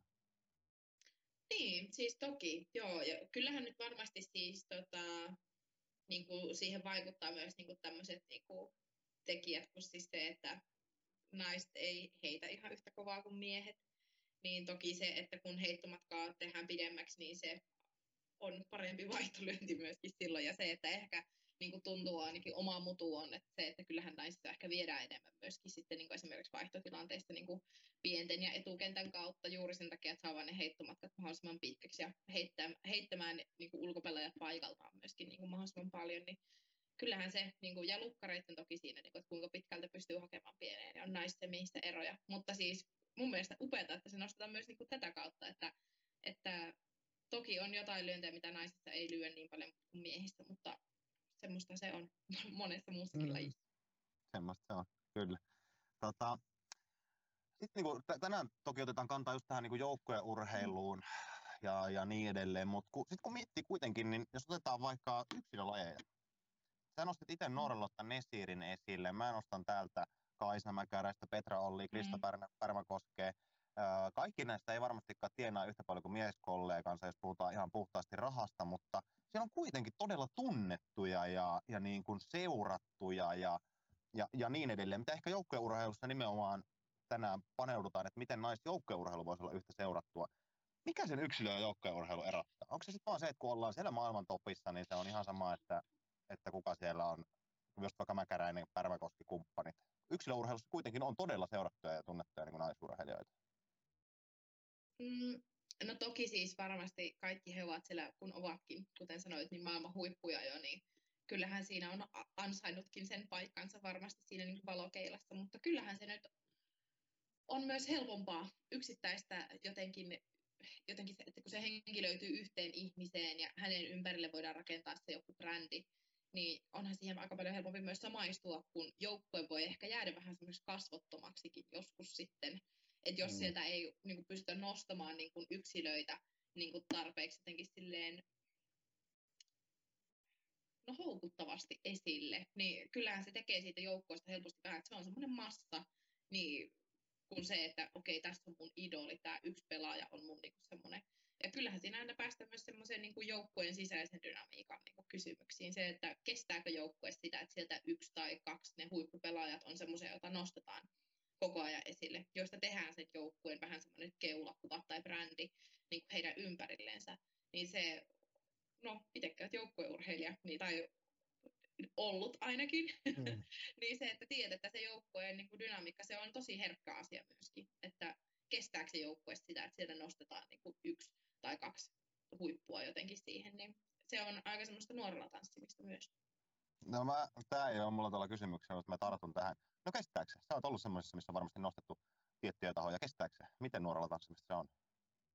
No on se varmasti sitäkin. Kyllä se nyt varmasti niin kuin välillä harmittaa se, että no, että no miksi aina toi on siellä ja miksi aina toi hoitaa nämä ja nämä jutut. Ja niin kuin jotenkin mm. se, että kyllähän sitä niin kuin, varmasti kun on huippuurheilu, niin jokainen meistähän niin kuin jollain tasolla ainakin nauttii siinä, siitä esillä olemisesta ja siitä, että oot oikeasti hyvä ja pääset menestymään, niin kyllähän tänne hakeutuu, tai jotenkin ne, jotka pärjää, niin myöskin kyllähän niissä on sisällä semmoinen pieni, pieni joku semmoinen niin ego, joka haluaa niin kuin näyttää kaikille, että mä oon ihan, mä oon ihan hito hyvä. Et onhan se varmasti tasapainottelua, mutta toisaalta sitten taas se, että kyllä nyt varmaan, jos kysytään keneltä tahansa joukkuepelaajalta sille, että valitsitko Suomen mestaruuden vai sen, että saat antaa kaikki haastattelut, niin ei tarvitse hirveästi kysellä. Niin. että siis kyllä, kyllä se löytyy, mutta ei niille omille tunteillensa aina voi niin kuin mitään. Että, mm. että on ollut itsekin siinä asemassa, että olen miettinyt sille, että no vitsit, kun mua ei kukaan huomaa. Ja on varmasti ollut myös se, jota, josta muuta ajatella, että miksi Emma nyt aina tekee kaiken. Miksi varmaan mm. että miksi mä olen taas täällä jossain podcastissa taas puhumassa, mutta ei se mitään. Tämä on hyvää näkyvyyttä aina niin kuin jotenkin lajille ja naisurheilulle ja Manse PPlle myöskin. Kyllä, kyllä. Tuota, kuitenkin toki fakta on se, että, että kuulun myös siihen porukkaan, että mä seuraan naisurheilusta niitä lajeja, mitkä kiinnostaa mua itteeni. Pesäpallo kiinnostaa mua itteeni tosi paljon. Mm. Olen ollut yhden kerran paikan päällä naispesäpallon finaaleissa. Olen katsonut telkkarista niitä älyttömän monta kertaa ja jumalauta siellä on meininkiä. Ei, ei, ei se oikeastaan ero ihan älyttömästi edes niin kuin vaikkapa miespesäpallon finaaleista. Oletko tullut ikinä miettineeksi tätä? Naista ja miestä, no ehkä tämä on Jyväskylän juttu, mä olin itse siellä mm. kans, ja mä Tampereella kanssa pesissä vahva juttu naisissa. Mm. Jos mennään noihin finaalimatseihin, se tunnelma ei ihan älyttömästi siellä ero. Siis siellä on ihan yhtä hyvä meininki. Miten tämä sama saataisiin niin jotenkin viettyä runkosarjaan? Tai, tai mikä? Tämä on jännä niin. mun niin kuin, ajatus. Siis Mä en tiedä. Ehkä tämä on ollut vähän semmoinen, niin toki kun on nyt pelannut niin Kiritterissä nyt täällä Manssa, mistä jotenkin tuntuu, että katsojat on vähän tottunut jo siihen, että menestytään. Niin jotenkin tuntuu, että ne niin touko-kesäkuun pelit on semmoiset, että ei siellä välttämättä ole ihan samanlaista fiilistä kun sit kun lähestytään niin pudotuspelejä varsinkin finaaleja. Et jotenkin tuntuu, että kun ihmiset tietävät, että okei, ne parhaat pelit on edessä, kyllä ne kuitenkin on siellä finaalista, kyllä ne kuitenkin on pudotuspeleissä. Jotenkin tuntuu, en mä tiedä, odottaako ihmiset sitä, niin kuin, että ne tulee sitten niin kuin, vähän eri fiiliksellä sitten sinne vasta niin kuin, sitten kun on oikeasti tosi pelit kyseessä. En tiedä siis, mutta, mutta toisaalta kyllä mun täytyy nostaa myös sitä, että jos joku ero niin kun sanoisin, Hippos sekä tämä Kauppi on molemmat mulle todella rakkaita kenttiä, kotikenttinä sekä vieraskenttinä, mutta kyllä mun on nostettava tämä Kaupin niin kuin, tai ja Mansen semmoinen fanikulttuuri, että kyllä meillä on täällä ollut siis se, että muista viime kauden ensimmäinen peli, niin meillä oli meidän kannattajat oli soihtujen kanssa siis paikalla ja niin kuin, rumpuryhmä on joka kerta suurin piirtein siellä katsomassa. Että kyllä meillä on ollut ihan todella kova tunnelma täällä niin kuin runkosarjassakin, mutta finaalit on aina finaalit totta kai. Onko se niin kuin, No vähän ehkä jossain Sotkamossa näkyy tuota, että sielläkin on niin varmaan runkosarjan katsoja keskiarvot aika paljon tippunut. Se on vaan sitä, että niin paikalliset ihmiset odottaa, että pelataan nyt tämä runkosarja läpi, että päästään katsoa kunnon pelejä. Jep. En mä tiedä. Tota, sitten me pikkuinen mietittiin, niin kuin, että millä kulmalla puhutaan, niin ää, puhuttiin niin investoinneista, mitä ehkä herkemmin lähdetään tekemään tuonne miesurheilun puolelle ja, ja vähemmän herkästi naisurheilun puolelle. Mitä sä nostaisit niin tuosta sektorista? Minkälaista investoinnista puhutaan? Toki on, mun on vaikea ottaa siinä mielessä tähän kantaa, että ootas ihan hetki. Meillä tulee tota, koira ja mies kotiin, mä laitan oven kiinni, niin ei tule niin kova meteli. No Pieni hetki. Hyvä. Minä häädin heidät kato pihalle siksi aikaa, kun minä Hyvä. on vähän vähemmän meteliä Mutta no niin. no niin, sitten investoinneista. Niin. Vaikea sanoa toki, ja tämähän on niin kuin varmasti osittain mutua, koska ennen ole itse siis miesten superia pelannut. Ja, ja sekin, että nyt on niin kuin itselläni, onko nyt toinen kausi vasta silleen, että on samassa seurassa sekä naisten että miesten, miesten niin kuin joukkue. Ja se, että toki aika harvasta seurasta on ehkä niin kuin menty niin päin, miten täällä Mansissa on vaikka menty, että ensin on ollut naisten super ja sitten miehet nousee niin kuin siihen, että, että toki niin kuin onhan niin kuin useampiakin seuraajia, just joissa niin kuin on ollut vaikka tilanne toisinpäin, että on naiset noussut vasta sitten sen jälkeen, kun miehet on jo siellä pelannut. Mutta jotenkin musta tuntuu, että on helppo sanoa jotenkin sille, että, että no, että niin kuin naiset nyt vaan niin kuin nostatte teidän pelin tasoa ja niin kuin, että sitten kun te olette tarpeeksi urheilullisia, että voitatte tarpeeksi, niin on helppo saada sponsoreita, ja sitten kun saa enemmän sponsoreita, niin saatte enemmän rahaa pelaajille. Mikä on niin kuin mun mielestä ihan ymmärrettävä niin kuin pointti sekin. Mutta sitten taas se, että jotenkin mä en jaksa uskoa, että se on välttämättä mennyt niin kuin miesten puolella pelkästään sille, että okei, no niin, nyt kun, kun te miehet rupeatte nyt olemaan vähän paremmassa kunnossa, että rupeatte vähän niin kuin voittamaan näitä pelejä enemmän, niin me saadaan enemmän sponsoreita ja sitten me saadaan enemmän rahaa. Vaan se, että ollaanko valmiita tekemään niin kuin se työ ennen sitä jo, kun ollaan te, niin kuin siellä huipulla, niin ollaanko valmis tekemään se työ vaikka siitä, että okei, nyt me halutaan nostaa vaikka sponsorimyynnissä niin kuin tavoite vähän korkeammalle, että me pystytään tarjoamaan vähän ammattimaisemmat puitteet vaikka meidän joukkueelle. Oliko se kummasta tahansa naisten tai miesten joukkueesta. Ja se, että pystytäänkö vaikka, niin kuin, onko se sitten palkkojen nostamisen tai harjoittelukustan valmennukseen tai per, kehohuoltoon, mihin tahansa, koska näihin pystyttäisiin aina niin kuin, tekemään kuitenkin vähän paremmin. Tai onko se sitten vaikka katsomoiden kunnostaminen, onko se kioskimyynnin parantamista, onko se fanituotteisiin, onko se johonkin ottelutapahtuman tauko, tauko-ohjelmaan tai mihin tahansa? Se, että löydetäänkö silleen se innostus tehdä asioita jo nyt paremmin ja jotenkin luottaa siihen myöskin, että, että kun me ruvetaan tekemään asioita paremmin ja niin kuin investoidaan näihin asioihin, niin se toisi jotenkin niin kuin myös siitä sitä kasvua, eikä pelkästään se, että no niin, nyt kun te naiset vähän pidätte ta, jo, tota, sarjan tasoa vähän korkeammalla, niin kyllä sitten, niin kuin, tai kun te olette tarpeeksi urheilullisia, kun te voitatte tarpeeksi, sitten voidaan miettiä jotain bonuksia. Että jotenkin mä en ajattele sitä vaikka sitä investointia pelkästään sillä, että nyt pitäisi niin kuin löytää sponsoreita, jotka, jotta minä saisin enemmän palkkaa, vaan se, että miten löydettäisiin niin kuin ne semmoiset tahot, ja jotenkin tekijät myös seurojen sisälle, että meillä on semmoinen tahtotila, koska siis faktahan on se, että va, niin kuin sekä naisten että miesten puolelta tähän moni seuratyöntekijä tekee ihan puhtaasti niin kuin rakkaudesta lajiin, tai se, että lapset pelaa, tai tämmöinen, niin se, että miten niin kuin jotenkin saataisiin heille myös sitä apua, eikä pelkästään se, että, että nyt Emmalla on täällä paha mieli, kun en saa tarpeeksi rahaa sä, sä, sä oot hyvin vetänyt aasinsiltoja aiheisiin, mitä et ole tiennyt, että mulla täällä lukee, mutta mihin on nyt kuitenkin menty. Mä nimittäin uskottaa elää, mutta mä teen kotiläksyjä tähän, tähän jaksoon ja mä lähdin niin itsekin miettimään tätä aihetta. Ja mä oon taas niin täällä, mä oon yrittäjä itse ja aika tämmönen niin luonteeltani myyntimies ja niin edelleen, niin jos mä katson vaikka Mansea, mulla tulee sieltäkin mm. miehistäkin kyllä vieraita, niin mä haluan moittia miesten tekemistä, mutta mä, mun niinku yrittäjän silmä näkee aika paljon riskiä esimerkiksi tuossa Mansen miesten joukkueen kasaamisessa ensi vuodella. Niin kun tietää nyt vähän niin sisältä. Näkee riskiä.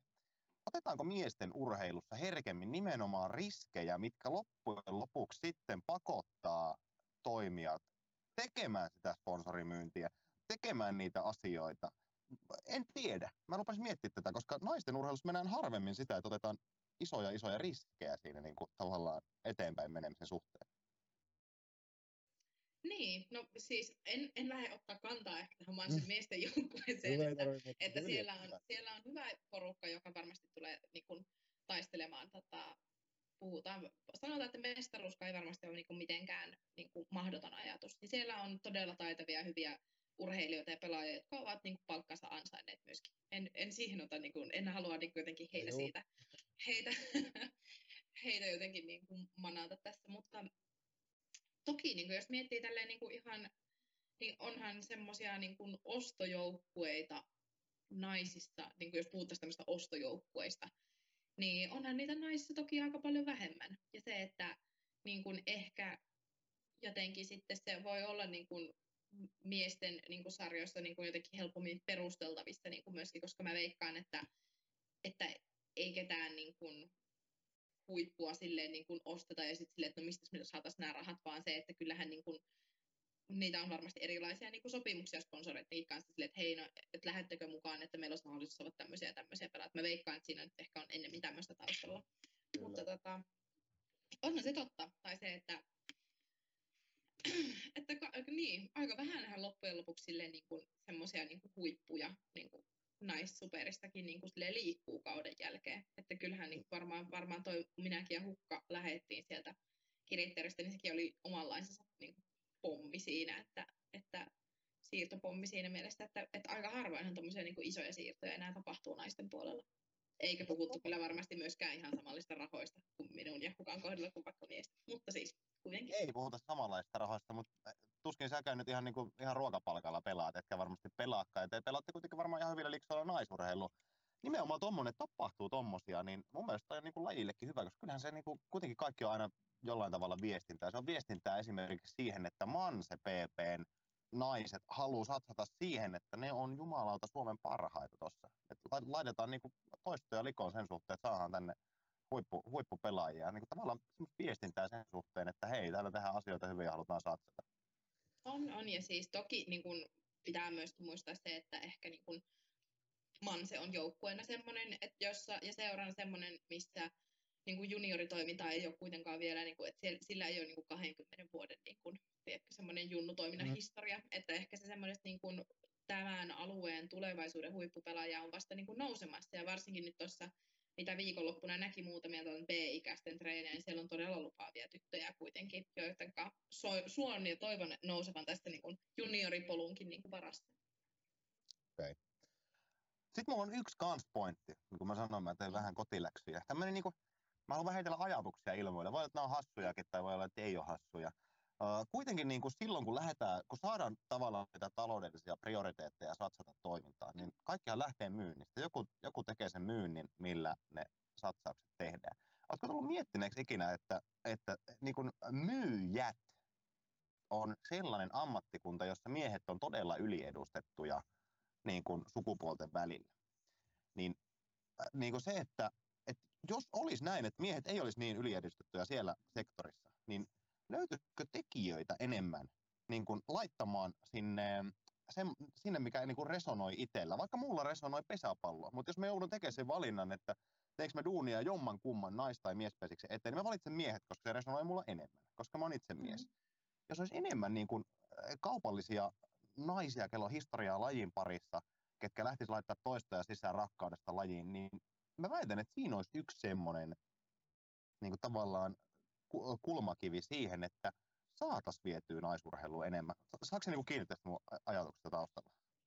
On, ja varmastihan tuossakin on, niin kun, on perää, ja to, toivottavasti mahdollisimman niin kun, moni jotenkin lajin parissa kasvanut tai eläköitynyt urheilija, niin jotenkin löytäisi jonkun tavan auttaa niin kun, lähiseuraa, tai että niitä tapojakin on monia, jos ei se myynti ole sitten se, jota niin kun, haluaa tehdä, että varmastihan niitä on. Toki mä uskon myös, että tämä on arvokysymys siinä, että me voidaan niin kuin ajatella, että nyt niin kuin naisten pitää, tai myyntihenkisten naisten pitäisi tulla itse nostamaan omaa lajiinsa niin kuin takaisin, niin kuin, tai jotenkin sinne arvoon, mihin se kuuluu. Vai jotenkin mä ajattelen myös sitä, että toki siinä niin kuin haluaisi, että ehkä semmoinen niin katsanto siitä niin kuin myös muutus, että se ei olisi aina se, että no mä haluan miesten joukkojen mukaan, koska se resonoi mulla enemmän. vaan se, että siinä olisi myöskin jotenkin se semmoinen, että nähtäisiin, että okei, hei, no, että mulla on tämmöinen se kykyjä, joista pystyy olemaan tosi paljon apua tälle lajille, ja se, että todennäköisesti isomman vaikutuksen sä saat aikaan, jos sä lähdet naisporukan mukaan, kuin se, että sä lähdet vaikka miesporukan mukaan. Niin kuin, jos miettii silleen. En nyt halua sanoa, että hei, voisit lähteä nyt mulla meidän manseen tota, mitä olisi myyntihommi, mutta siis ajattelen myös, että toki meillä on kaikilla niin kuin vastuu siitä niin kuin näiden tilanteiden ja jotenkin naisurheilun jotenkin sen arvon niin kuin kirkastamisesta, mutta se, että kyllä mä haluaisin myös ajatella, että se on myös arvokysymys. Se ei ole pelkästään se, että meidän naisten pitää tehdä asioita paremmin. Mulla on tässä oikeastaan viimeisenä asialla tästä osiosta semmoinen, että on aistittu se, että tässä on sauma siihen ihmisiä kiinnostaa, laitetaan resursseja mm. sinne. Mun mielestä niin kuin pesäpallolla on tässä, me ollaan nyt itse yllättävän vähän otettu kantaa yleisesti tähän, me ollaan puhuttu mm. paljon pesäpallosta, mutta pesäpallo on, on aika hyvä niin soistun kantaja tässä. Mä, jos mä katson, mitä ehkä insight-tietoa mulla on vaikka viiden vuoden päähän, niin olisin kuvitella, että naisten superpesis on vielä paljon, paljon, paljon isompi laji, mitä se on tänä päivänä. Ja tulee olemaan Suomessa aika hieno soisunkantaja tässä asiassa. On, ja siis ehdottomasti niin kun, en halua jotenkin niin kun kaivaa jotenkin tai jotenkin niin kuin sivuuttaa niin kuin niitä asioita, mitkä on jo hyvin ja jotenkin se just, että, että ollaan niin kuin seuratuin niin kuin naisten palloilusarja ja näin, niin sehän on niin kuin todella hieno asia, eikä siitä, niin kuin, siitä ei mitään pois. Just, että mehän tehdään paljon niin kuin asioita, asioita hyvin, mutta kyllä, niin kuin, ja ehkä tästä itsekin vaikka näistä niin kuin paasaa, he, ei paasaa, puhun asiaa, niin se, että että ehkä en itse välttämättä odota sitä, että niin kuin minä itse tästä välttämättä kostuisin mitenkään niin kuin tässä oman urani aikana, vaan se, että kyllähän tätä työtä tekee just niiden tulevaisuuden pelaajien niin kuin näkökulmasta. Ja jotenkin se, että mä toivoisin kovasti, ja mitä mä niin kuin sekä niin kuin liiton että seurojen niin kuin suuntaan haluaisin kannustaa, että, että vaikka me ollaan niin kuin edelläkävijöitä tasa-arvoasioissa, niin mun mielestä meillä olisi myöskin niin kuin potentiaalia ja mahdollisuuksia olla niin kuin, ihan niin kuin suvereineja edelläkävijöitä myös siinä. Että jotenkin se semmoinen, vaikka meillä on niin kuin, asiat on jossain määrin, niin kuin ollaan niin kuin, paremmin kuin muilla, niin se jotenkin, siihen on helppo tyytyä, että no me, ollaan jo, me johdetaan näissä asioissa jo. Niin jotenkin se, että no kyllähän tässä nyt ollaan, että kyllä mua, mä toivoisin, että oman niin kuin, elinikäni aikana niin kuin näkisin sen ensimmäisen niin kuin, ammattiurheilijan naispesäpallossa. Se olisi mun mielestä niin kuin todella kova tavoite. Minkälaisia, tota, niin, minkälaisia asioita pitäisi tapahtua, että tämä nähdään? Ihan muutamia nostaa. Kyllä mä toivoisin... jo keskusteltujakin aiheita tai sitten tuoda kumia.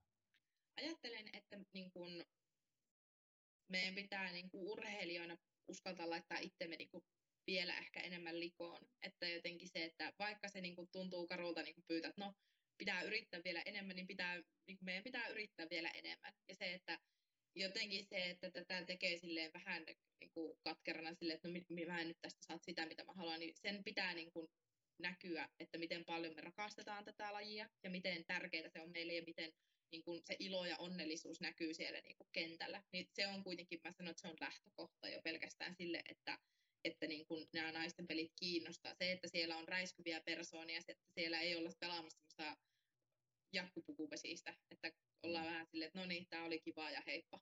Vaan se, että siellä pitää näkyä niin kuin ne tunteet ja jotenkin ne tuuletukset ja se, että niin kuin saadaan siitä semmoinen, niin kuin, en nyt sano, en tarvitse semmoista karnevaalitunnelmaa, mutta se, että siinä pitää olla semmoinen, niin kuin, siinä pitää olla semmoisen niin kuin suuren urheilujuhlan tuntua niissä otteluissa, että se jaksaa niin kuin kiinnostaa. Ja sehän on, niin kuin, jos miettii, että minkälaisia elämyksiä ihmiset muutenkin hakee tällä hetkellä, niin se, että kyllähän urheilulla on paljon, paljon muitakin kuin muut lajit esimerkiksi vaan kilpailussa tässä. Mutta sitten mitä ehkä niin kuin toivoisin on se, että, että uskallettaisiin nähdä niin kuin sponsoreiden ja tukijoidenkin suunnasta se, että naisten urheilu ei ole vain sitä, että me niin kuin heilutaan tiukista trikoista ja meillä on hyvät perseet, siellä kentällä. Että se, siinä nähtäisiin niin jotenkin se urheilullisuus ja jotenkin myöskin semmoisena arvokysymyksenä se, että mä, että mä haluan tukea myöskin niin kuin tasa-arvon toteutumista Suomessa. Mä haluan to, niin kuin urheilussa ja pesäpallossa erityisesti se, että se nähtäisi myös semmoisena, niin kuin, koska kyllähän se on mun mielestä myöskin arvovalinta siis, niin kuin,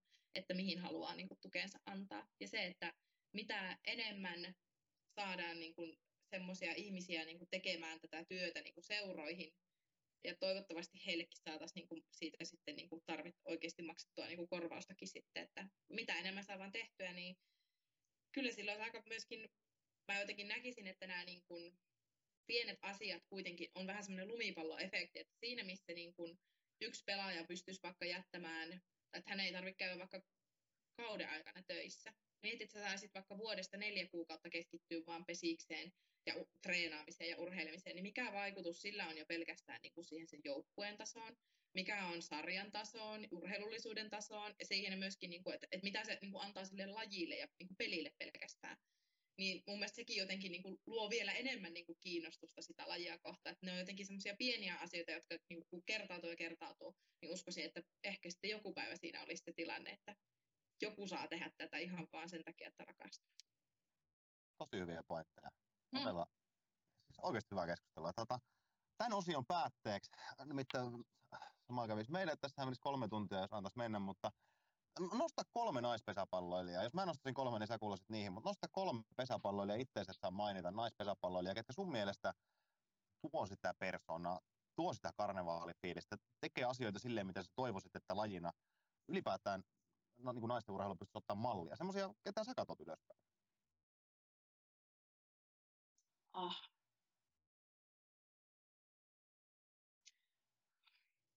Et sä sano hukkaa. no kun mä just mietin, että, va, että, va, että nosta, nostaks mä nyt niinku sitten niinku omasta joukkueesta vai yritänkö mä keksiä niinku vastustajista myöskin. Mutta no ehkä jos mä nyt ajattelisin niin kuin, niin kuin meidän omasta joukkueesta, niin kyllähän siellä nyt on niin sisarni Senni on hyvin viihdyttävä lukkari, joka niin kuin näyttää kyllä sen, että nauttii pelaamisesta.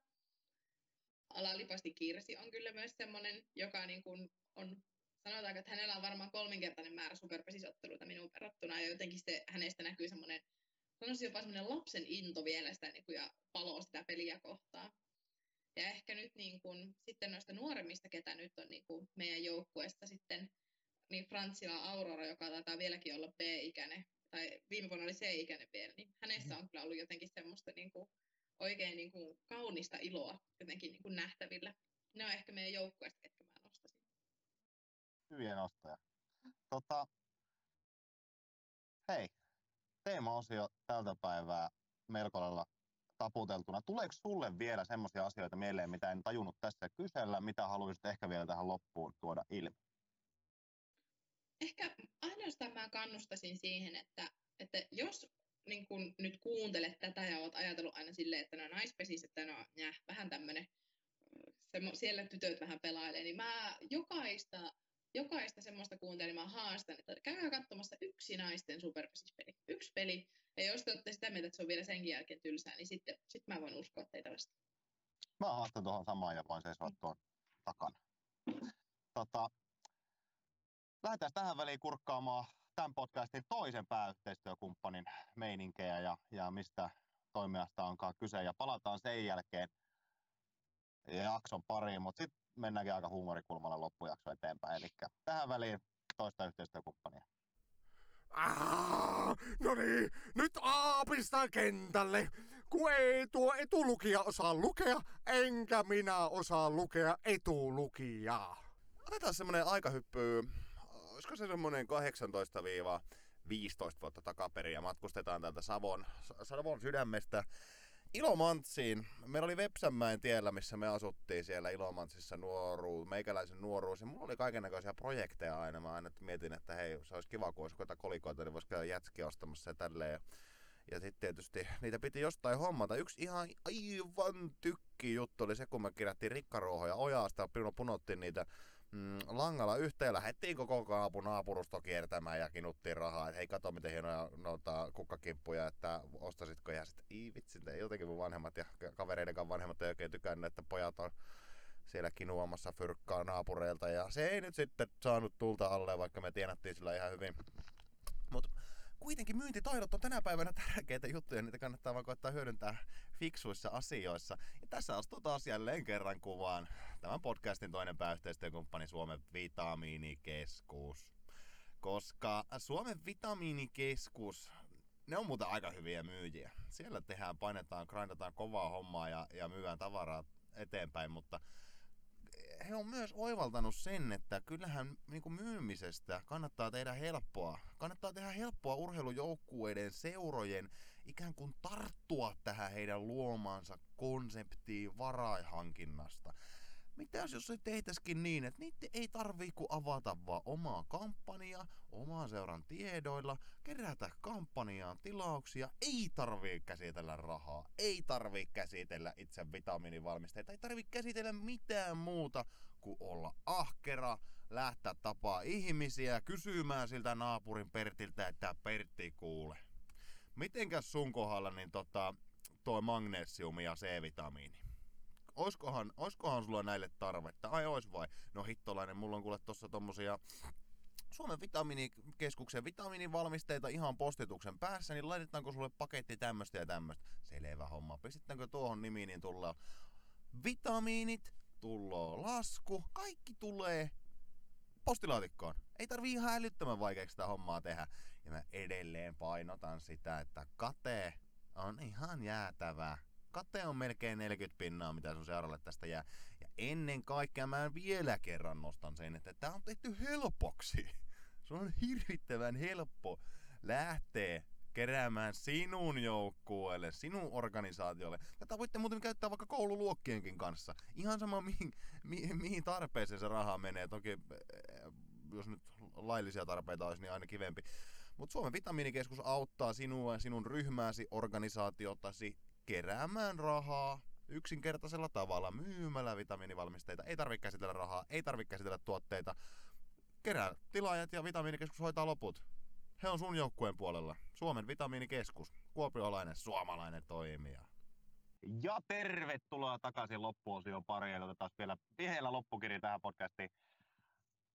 Sitten oikeastaan voidaan pureutua pikkusen tällä kulmalla, mikä tänään on meillä keskustelussa ollutkin. Eli yksi semmoinen keskustelu taas, mitä mä oon itse käynyt monesti kaikkien kanssa. Tämähän on ihan parasta, että kerroit joskus, että on helmikuussa, että joo, mulla on pesistreenit illalla, että lähdetään, lähdetään sen jälkeen vaikka käymään kaljalla tai kahvilla. Ai reenaatteko te talvellakin? Tämä on paras. Ja, ja ottaakseni kantaa tähän, niin mä jokaisen vieraan kanssa käydään läpi muutamia testituloksia, koska pesäpalloilijat on yllättävän kovia urheilijoita, palloilijoista, niin miehissä kuin naisissa, mutta jotenkin mulla on semmoinen tatsi, että jopa naisissa nämä kyseiset tulokset saattaa olla enemmän kovia palloilijoihin nähden kuin miehissä.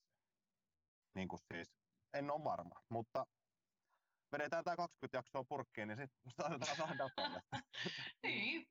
Tuota, eli muutamia tuloksia, mitä olisin, olisin tuota vailla. Ja mä tiedän, että nämä kaksi ekaa on su- sulla on aika kovia tuloksia. Paljon vetänyt rinnalle? Rinnalle veto. No, sanoisin, että tällä hetkellä ehkä se on siinä 80 kohdilla, mutta mun siis kaikkien aikojen näyttys on 85. 85, mä merkkaan sen tänne. no, se on aika paljon ihan oikeasti. Mulla on ainakin semmoinen tatsi. Paljon sä nostanut penkistä? Se on tääkin ihan... Muistan, että sä nostit lukiossa jo jonkun tyyliin 70 kiloa tai jotain silloin lukioikäisenä tuli tehtyä penkkiä. Silloin mä, se on ollut reilu 70 silloin, mutta, mutta tota, nyt ei kyllä enää ole tullut tehty. Mä muistan, että mä ehkä kaksi vuotta sitten sille läpällä puntilla mulla yllytettiin, että paljon nostat penkistä ja 65 tuli, mutta 70 ei enää tullut okay. enää. Että, että, mutta se on joskus kovalla treenillä saatu sitten kulkemaan. Mutta nyt täytyy sanoa, että sillä on kuitenkin loppujen lopuksi aika vähän tekemistä peseksen kanssa tuolla penkin tekemisellä. Mutta... Se on ihan totta. No mennään sitä kuulla vielä tästä. Mennään sillä. Tuota, äh, paljon lyönyt putkaan? Tähän lainatakseni tota, hyvän ystäväni Hukan sanoja, että hän et en mä oikeastaan lyö hirveän kovaa, mutta sä lyöt kumuraan. Niin, mutta tota, ky- mä sanoisin, että se on joku 104 5 ehkä, 43, 45. Siinä mä sanoisin haitarissa olla. Okei. Okay. putkaan. Heidät aika lujaa. Mä sanoisin, että se on ollut joku sadan kympin tienoilla. Uskaltaisin sanoa ehkä joku tämmöinen. Jopa taisi muistaakseni heittää vähän enemmän siis paikaltaan kuin vauhin kanssa. Mikä ei. Mitä? no mutta kun, oliko se tyyli, että heitin paikalta niin 108 ja sitten vauhin kanssa 110, mutta se oli ihan naurettavan pieni siis se ero, että, että okay. etukenttäpelaajan tämmöisiä niin kuin, ominaisuuksia nykyään.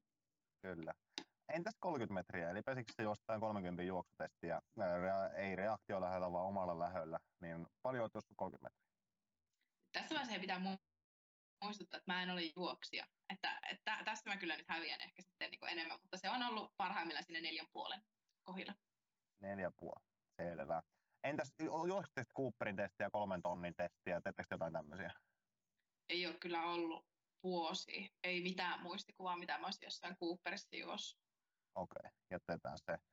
Se siis, mutta saatiin viisi tulosta ja aika koviakin, koviakin tuota, tuloksia. Meillä on monen, monen naispesäpalloilija haastaa, että käykääs tekemässä noin. Ei kun naisurheilija, naispalloiluurheilija haastaa, että käykääs tekemässä noin. Ja katsotaan vähän, että minkälaisia tuloksia sieltä tulee. Mutta sitten olisikin seuraavan osion vuoro. Selostaja on syönyt kanapastaa vai lyöjä vai kuka? Vai miksi toi selostaja sanoo, että nyt se löi äsken ähkynäpy. Ähkynäpy, tik-tak. Nimittäin koko komeudessahan se tarkoittaa sitä, että on aika lasten klinikoiden kummien ja kummipojan astua parrasvaloihin. Kummipoika lähinnä kyselee, lastenklinikan kummit, klinikoiden kummit, heillä on ihan informatiivistakin sisältöä, koska taas jälleen kerran me puhutaan toimijasta, tämä on niin kuin, voisin ottaa tämmöisen kulman, että me puhutaan toimijasta, kenen kanssa me varsinaisesti ei toivota joutuvamme tekemään yhteistyötä, mutta silloin kun se tapahtuu, niin me todellakin toivotaan, että tämä toimija osaa hommansa, tietää mitä tekee, on siellä läsnä, on paikan päällä siellä, kun sinun, minun, meidän naapurilta, meidän sukulaisen lapselle tulee tällainen hetki elämässä, että yksinkertaisesti siellä kotona voimat ei riitä. Pienet lapset ei valitettavasti ole ihan parhaita analysoimaan sille niin kuin, tapahtumia ja, ja olemaan tilanteen herrana ja, ja niin kuin kokemaan asiat vaikka sillä tavalla, mitä me aikuiset sanotaan aikuismaiseksi, niin kyllä silloin niin kuin aika kova toivomus olisi siitä, että voi että kun siellä klinikoilla olisi asiat hyvin, voi että kun siellä olisi viihtysä, voi että kun siellä olisi hoitolaitteet, hankinnat tehty oikeasti silloin, kun ne on pitänyt tehdä, laittaa tota, asiat modernisoida 2020-luvulle, ylipäätään, jo, että se hoito olisi myös tehokasta, koska kummit tekee hoitolaitehankintoja, ne pyörittää kehityshankkeita, ne laittaa ylipäätään ihan älyttömän paljon toistoja sisään siihen, että siellä on hyvä olla siellä klinikoilla. Yksi kanssa älyttömän tärkeä arvo, mitä kummit tukee, lasten ja nuorten mielenterveystyötä. Ja lasten tautien tutkimushankkeet toki, mutta lasten ja nuorten mielenterveystyö. Nytkin korona-aikana ihan jokainen saada lukea uutisista, miten lapset ja nuoret voi ihan älyttömän huonosti. Kummit on tässä projektissa mukana. Mut hei, meillä on Emman kanssa semmoinen tehtävä, että mehän päästään lahjoittamaan pesäpallolippuja, koska me halutaan olla mukana siinä, että me mahdollistetaan joko Turu, ei, otetaan tästä kohdasta se, joko Helsinkiin, Tampereelle, Kuopioon tai Ouluun. Kummien klinika lähtee vaikka porukalla loppuun sitä katsoa pesispeli tai antaa liput äitille, iskälle, kummien klinikalla olevalle lapsukaiselle ja hänen velille tai siskolle tätä me halutaan tehdä pesäpalloliikkeenä. Emma pääsee lahjoittaa kaksi lippua haluamalleen paikkakunnalle näistä. Käy katsoa kästin somesta, minne liput lähti. Ja siinä välissä, koska se somepäivitys ei tule ihan tänään, niin sä kerkeet itse käydä omaa valitsemallasi summalla. Me ei tulla vaatimaan sulta, että hei sun pitää antaa neljä euroa. Ei todellakaan. Me luodaan mahdollisuus, jos sä pidät tämän tyyppistä toimintaa arvokkaana ja tärkeänä. MobilePay. Kaikki käyttää nykyään MobilePaytä, jos et osaa käyttää, soita sun lapselle tai lapselle se osaa kyllä neuvoa. MobilePay-kännykkään ja tämmöiseen numeroon kuin 15300 sä pääset lahjoittamaan kummien toimintaan rahaa. Ja voin kertoa, että se raha käytetään kummien toimintaan lyhentämättömänä. Ei esimerkiksi, ei esimerkiksi Vänskän Juho podcasta ei saa tosta mitään. Eli tää raha menee kummeille. No lastenklinikan kummit. Päästetään tähän kummipoka ääneen vajaa 10 V pesäpalloilijan alku on saanut mahdollisuuden kysyä tiettyjä kysymyksiä kaikilta tuota vierailta. Ja tästä täytyy sen verran sanoa, että, että pikkuinen katsottiin tosiaan, että, että minkälainen lyöjä on sisäpelisuorituksia Emma Salliselta ja sitten sit kysyin, että mitäs, mitäs me kysyttäisiin. Mäpä tästä jaan näytön ja oikeastaan niin kuin en tule sen tarkemmin tar- tarkentamaan tätä kysymystä. Saat vastata tähän tota, ihan sillä, sillä lailla, mikä itsestä parhaalta tuntuu. No niin. toivon, että ääni kuuluu. Rytkösen kanssa oli pikkusen ongelmia, kun mä en ole mikään ihan varsinainen tekniikan ihme, mutta uskon, että tästä saa. Ootko ready? Olen.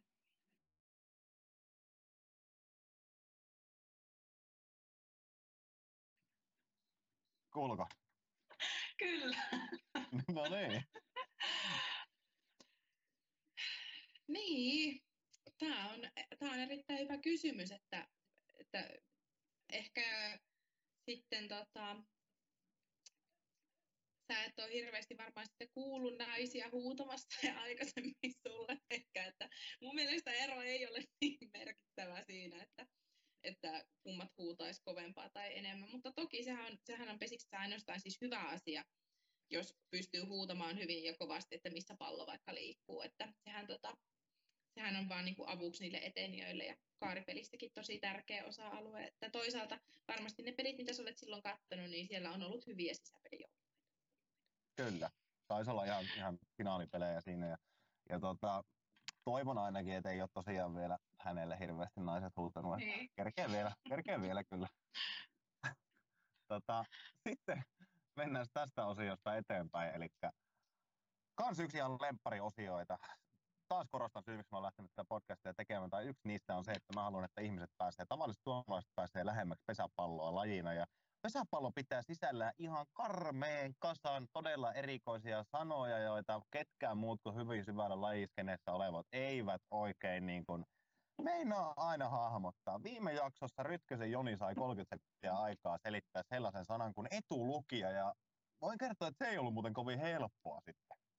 Ja, ja tota, tässä on niinku sääntöinä ikään kuin se, että sä selität tätä sanaa sit sellaisille ihmisille, ketkä about osaa pesiksen säännöt ja suunnilleen tietää, että missä mikäkin ulkopelaaja seisoo. Ja tietää, että sisäpelaajat menee siinä numerojärjestyksessä sitten sen mailankaan aina siihen lyömään.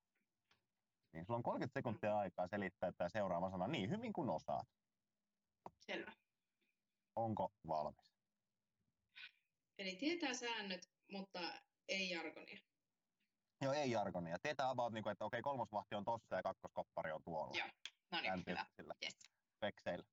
Tämän päivän sanana, mitä lähdetään tuota avaamaan tavallisille suomalaisille, niin on tappikumura lähtö, tappi lähtö. Rakkaalla lapsella on monta sanoa, mutta puhut, ei kun nimeä, mutta puhutaan tappikumura lähdöstä ja NYT. Nyt! Eli pesiksessä on takatilanteessa mahdollista lyödä tämmöinen tappikumura lyönti, milloin pallo lyö sinne yläkierre lähimmän pelaajan yli. Tarkoitus on pallokopparille asti. Se pallo pomppaa korkealle, koppari on vaikea heittää. Tappilähtö tehdään niin, että sen sijaan, että tultaisiin mailamiehen mailan laskusta reagoimalla, niin tullaan sille, että eteniä kolmosella katsoo sen lyönnin mallin, ja kun se lyönnin malli on niin kuin optimaalinen, eli se päättää, että okei, nyt se tippuu väliin, niin eteniä itse tekee sen ratkaisun silloin lähteä ja juosta kotipesään. Se nopeuttaa sitä reagointia ja silloin voisi ehkä todennäköisemmin tulla juoksu. Aika. Eikö? Tässä meni 38 sekuntia, enkä halunnut keskeyttää tuota kesken, mutta tota, ihan hyvin selitetty. Olipa vaikeeta. Ei, ei näin ole helppoja. Mä voin vaan kuvitella, että tähän tullaan keksimään vielä, vielä vaikka minkä näköisiä sanoja. Ja hyvä, että esimerkiksi viime jaksossa Ryde joutui tota haastatteluosiossa käymään läpi yhtiä omia sanomisia, mistä käytti sanaa takatilanne. Eli kästin kuulijat on jo päässeet esimerkiksi sen oppimaan, että mikä on takatilanne. ja tota, osaatko heittää heti tähän väliin, että mikä mahtaa olla seuraavan vieraan ö, pesisjargonin sana vai palataanko tähän vielä kästin lopussa? Mm, Joo, ehdottomasti. Mä tiedän, mikä on seuraava. Onko tota, seuraava tota, muuten siis nais- vai miespelaaja? Tämä liittyy pikkasen siitä, tästä on aina arvio, arvausosio kästin tuolla somesivuilla, mutta siis se on mies. No niin. Mutta minun sanani hänelle on pompun tappaja. Tämä on hyvä. Tämä on hyvä. Selvä. Sitä lähdetään sitten ensi kerralla lähestymään sitä sanaa. Pesis Jarkonkin osio alkaa olla taputeltu tässä ja sitten on oikeastaan viimeinen tämmöistä niin Pesis Suomi Pesis sanakirjan o- osastoa ja se on, se on tämmöinen lyhyt pätkä haastattelusta. Se on pakko kertoa kaikille ha- kuulijoille, että mä jumalan kautta mä yritin. Mä laitoin eilen aika paljon toistoja sisään, että mä etin tuolta ruudun lähetyksistä ja öö, lehdistötilaisuuksista Emman omaa sanomia haastatteluja, mutta viestinnän ammattilaisena tai tulevana ammattilaisena hän viestii melko hyvin. Ja mä en hirveästi löytänyt pe- semmoista niin oikein peruspesisjarkon haastatteluja, niin mun oli pakko sitten ottaa pikkusen eri henkilön haastattelu. Otin erään sinun vastapelaajasi. Et ottanut tämänkaan ikinä pelata samassa joukkueessa. Öö, kyse on sellaisesta pelaajasta, ihan hyvä, hyvä kyllä pesäpallossa, kuin Emilia Itävalo. Uh. Öö, lehdistötilaisuudesta on tämä teitä 2019 vuonna, vuonna Manseen vastaan, silloin et vielä pelannut siellä. Mä otan pikkupätkän tästä. Ja nyt taas muista se, että tämähän on meille, sulle ja mulle aika perusjuttua, mutta nyt me lähdetään avaamaan tätä sellaiselle henkilölle, joka osaa ne pesäpallon säännöt, tietää missä ne pelaajat seisoo ja tietää, että ne menee sinne numerojärjestyksessä lyömään. No niin, Onko tämä näytönjako vielä päällä tässä hyvin? joo, kyllä. Yes. Näen. Nonni, let's go. No, ihan oman pelin kautta, että ei mitään ihmeellisyyksiä omien vahvuuksien kautta ja että kovaa, kovaa lyöntiä lyödään myös vaihtotilanteisiin, ettei tuskastuta siinä, että näperrellään vaan. Ja Omien vahvuuksien kautta kovaa lyöntiä lyödään myös vaihtotilanteisiin. Ei tuskastuta siinä, että näperrellään vaan. Eli mitä tässä nyt haettiin? No, Mm. Omat vahvuudet halutaan tietää, mitä ne aina on, kun kaikki käyttää aina niitä. Ja sitten se, että niinku lyödään myös kovaa, eikö pesiksessä olevina lyödä aina kovaa täysillä, ja Mm. että mitä se tarkoittaa sitten, jos tuskastutaan ja näperrellään vaan. okei. Eli mm, yleensä kun puhutaan, että mennään omien vahvuuksien tai oman pelin kautta, niin jokaisella joukkueella on yleensä jonkunlainen siihen omaan pelaajamateriaalin perustuva semmoinen niin pelikirja, että mihin, miten lähdetään pelaamaan. Siihen vaikuttaa sitten se, että milla, miten nopeita pelaajia on tai miten hyviä ne on lyömään tai osaako ne lyö kovaa vai onko ne niin kuin enemmän sellaisia taitolyöjä, että ne lyö paljon näppejä tai näin, niin ehkä se, että kun mennään vahvuuksien kautta, niin silloin mennään sen oman pelikirjan mukaan enemmän. Ehkä sitten selittäisin sen näin, mutta ehkä semmoinen yleinen, mitä niin kuin Porin joukkue on ollut vaikka just vuonna 2019, niin siellä oli todella nopea joukkue ja nopea keula. Ja he sitten paljon purkivat vaihtotilanteita, eli ykkös- ja kakkostilannetta, kun eteni jo ykkösellä tai kakkosella, niin niitä purettiin paljon tai niin kuin haettiin sitä vaihtoa niin kuin näppilyönneillä, eli niillä semmoisilla mahdollisimman lyhyillä lyönneillä. Niin se, että jos puhutaan, että tuskastutaan ja näperrellä, niin se on enemmän sitä, että lyön niitä näppejä, mutta sitten kun vastustajat tietää, että lyön niitä näppejä, niin sitten osataan ehkä pelata myös vähän lähempänä.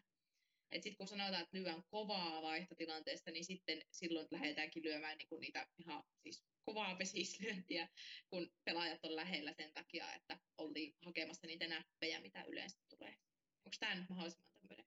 Mä väitän, että tota, voitaisiin melkein jo jakaa jonkun sorttinen mitali ekan 20 jakson tiimoilta, että ää, uskon, että ihan jokainen ei, ei kykene näin hyvin suorituksiin. Mun mielestä tämä oli aika, aika hyvin selitetty kyllä. Joo, aivan niin kuin, tota, voittajan paperit tästä osiosta. Kiitos. Sitten meillä on oikeastaan, tai ei vaan oikeastaan, vaan mulla on tasan tarkkaan kaksi kysymystä jäljellä ja sen jälkeen vapaa sana. Ensimmäinen kysymys on se, että mink, yleisesti pesäpallolajina, mitä pesäpallo voisi tehdä vielä paremmin, että me saataisiin isompi osa Suomen urheilumarkkinasta, että isompi osa suomalaisista kiinnostuisi pesiksestä eli petskusta. Kyllä mä jotenkin niin kun haastaisin meitä vielä niin kun nostamaan niitä lajiin semmoisia huippuhetkiä tai onnistumisia jotenkin niin kuin paremmin vaikka jossain somessa tai näin, että jotenkin nähtäisiin se, että miten hienoja suorituksia siellä kentällä näkyy, että tämä on näyttävä laji. Tämä ei ole mitään semmoista, että, että hirveän vaikeat säännöt ja ei voi vaan ymmärtää mitään, vaan se, että jotenkin pystyttäisiin nauttimaan, niin kuin imemään sitä tunnelmaa ja jotenkin nähdä niitä näyttäviä suorituksia, niin pelkästään siinä on jo niin kuin tämän lajin hienous pelkästään, että ei niitä kaikkia sääntöjä tarvikaan osata, että jotenkin vähän silleen tuoda tästä semmoista show-elementtiä jopa jossain määrin, eikä niin kuin sitä, että no osaatko kaikki säännöt. Mä otan lisään tähän, tähän semmoisen, mikä mulle tuli mieleen, että minä omalla pelaajaurallani, niin huolimatta siitä, oliko hyvä pelaaja vai en, mutta uskotko, että sain, sain yllättävän paljon aina palkintoja. Ja tiedätkö, mistä se varmaan Mm. johtuu? Siitä, että jos on mahdollista syöksyä, ottaa hakea syöksykoppi, tai vaikka ei aina olisi mahdollistakaan, niin haetaan se, koska sillä saa aina pyttyjä. Ja mä oon Niin. kertaa katsojat, semmoiset ihmiset, ketä, kenen kanssa minä olen käynyt katsoa pesistä, kovimpia juttuja niille on se, kun Juha Niemi lyö Pehtimäellä aitojen yli pallon sinne niin kuin tavallaan sinne isolle kolmiolle asti, tai se, kun joku Mm. ulkopelaaja hakee syöksykopin. Mun mielestä hyviä, Mm. se, niin kuin hyvä kulma, koska pesiksessä on sika iso määrä niin kuin näyttäviä suorituksia, mitä siellä tapahtuu, ja mitä vasta tapahtuu varmaan vielä enemmän. Kyllä. Hyvä. Uh, sittenpä oikeastaan kenet nykyisen tai, tai myös entisen pelaajan haluaisit kuulla tässä Pesisvirta-podcastissa vieraana? Uu. Kenetköhän mä haluaisin kuulla? Ja miksi? Ja miksi? No, kyllä mä niin kuin jopa, niin kuin, jos nyt halutaan lähteä ihan tälleen tota, hulluttelemaan, niin en vastaa, edes, en vastaa edes pelaajaa, vaan mä sanoisin, että haastattele Nalle Viljasta, koska hän on todella hankala ja epäselvä puhuja. Niin se, että On. jos saatte podcastin tehtyä, niin siitä tulisi hienoa kuultavaa. Okei. Itse asiassa mä, mä mietin Nalle Viljasta siinä vaiheessa, kun mä tein näitä niinku vierailijalistoja, mutta en osaa edes vastata, että miksi hän ei nyt ollut siinä, mutta kai se pitää sinne lyödä. Anna mennä. Ihmeessä. Sano terveisiä kovasti. Mä sanon. Eiköhän, uskoisin, että hänkin, jos hän osaa Spotifyta käyttää, niin tulee tämän kuuntelemaan. En vaan tiedä, osaa. Saa nähdä. Tuota, sitten äh, vapaa-sana. Onko jotain, jotain kerrottavaa pesäpalloväen kansalle? Ihan jotain, mitä tulee mieleen. No kyllä täytyy sanoa, että nyt varsinkin kun naisilta nyt ei näitä hallipelejä tulla näkemään, niin kuin halli SM-pelejä tänä, tänä vuonna, niin ai että, ainakin itsellä on jo tosi kova odotus. Onneksi kesä on lähellä ja parin kuukauden päästä päästään aloittamaan, että kaikille Pesiksen ystäville oikein rauhallista ja rentoa kevättä ja kentällä nähdään. Hienoa. Minä kiitän ennen tuhannesti, vaan vaikkapa kymmenesti tuhannesti siitä, että sain sut tänään tähän vieraaksi. Mun mielestä meillä oli mielenkiintoinen keskustelu ja käytiin semmoisia aiheita läpi, mistä uskon, että joku muukin kuin pesäpalloilija tulee näitä kuuntelemaan. Ja, ja tuota, toivotan kovasti onnea tähän mestaruuden jahtaamiseen ja hoidahan se homma kondikseen, että se on ensi vuonna Tampere, jossa sitä juhlit. Totta kai. Yes. Kiitoksia paljon Emma. Kiitos. Kärpänen, kärpänen, mikä kärpänen, seis! Voisiko joku nyt avata, miten Suomen kansallispeli pesäpallo ja kärpänen liittyy yhteen? Mä uskon taas, kuulkaa vakaasti, että sitä ollaan onnistuttu asiakaslupauksessa ja mikä se onkaan, se on herättää sitä keskustelua, kritiikkiä, negatiivisia, positiivisia, hyviä, huonoja, kaikkia fiiliksiä. Uh, miten se sanoisi? Sanotaanko näin, että mun mielestä olisi suoraan sanoen naivia ajatella, että ihan kaikilla täytyy resonoida tasa-arvo, pakko, pakko, pakko, kuulkaa, kyllä se näin on. Eihän se mikään pakko ole. Öö, ei Nokiankaan ollut pakko alkaa valmistaa noita kosketusnäyttöjä ja eivät muuten alkanut. Ei ollut pakkoa, se oli heidän oma valinta. Muistutan edelleen tästä esimerkistä. Tuleeko trendaamaan? Tullaanko puhumaan viiden vuoden päästä enemmän tasa-arvosta kuin tänä päivänä? Vai, vai onko se semmoinen juttu, että käy niinku tota kosketusnäytöille, että vähän aikaa niitä jaksetaan vohottaa ja sitten ei enää. Hmm, kumpihan näistä voisi olla toimivampi? En mä tiedä, mutta se on meidän kaikki oma valinta miten me suhtaudutaan tasa-arvoon ja, ja sillä valinnalla on tiettyjä polkuja, mihin se meitä johtaa. Mutta tänä päivänä tästä aiheesta saatiin erittäin hyvää keskustelua. Kiitos vielä Emmalle, vaikka ei täällä enää paikan päällä olekaan näistä juttutuokioista. Mutta elämä etenee, kuulkaa. Niin kuin se etenee kaikilla muillakin rintamilla, niin se etenee myös tämän podcastin kulun osalta. Aletaan valitettavasti olla pikkuhiljaa loppupuolella ja sehän on aika kaivaa povitaskusta. Kuulkaa se viimeinen hertaessa pöytää, eli vaatemyynti.fi. Lähdetään taas ottamaan kantaa siihen, että kuka meillä voisi olla oikein ensi kerralla vieraana. Vieraita on ollut kaikissa jaksoissa niin kuin tähän asti, niin kuin on tulevaisuudessakin. Ja vaatemyynti.fi, suomalainen premium-tason vaatettaja on jälleen mukana tässä osiossa. Ensi jakson vieras arvotaan tässä ja nyt. Tai siis arvotaan, annetaan vinkit tässä ja nyt. Hän on jo pesäpalouransa päättänyt entinen miesten superpesiksen tykkiluokan pelaaja. Olin sanomassa väärän sana, pelaaja. Entinen miesten superpesiksen huippupelaaja. Hän on syntynyt Ruotsissa. What? Ruotsissa? Joo. Ruotsissa. Ja hän on lyönyt ihan hävyttävän määrän juoksuja miesten superpesiksessä. Löytyy miesten superpesiksen kaikkien aikojen lyötilaston top 10. Ja kertausopintojen äiti, syntynyt Ruotsissa, entinen miesten superpesiksen huippupelaaja. Löytyy miesten superpesiksen lyötyjen listalta top 10 kautta aikojen ja tässä on siis ohjeet osioon. Ja mitä sitä lähtee voittajalle? No sitä lähtee vaatemyynti.fiin tykki aivan prima kamaa lippistä, jota on tässä vähän kyselty, että mistä noita sais, niin Niitä ei valitettavasti rahalla, kovalla rahalla niitä ei nyt tähän hätään saa mistään, mutta arvontaa osallistumalla, niin sulla on hyvä sauma tämmönen voittaa.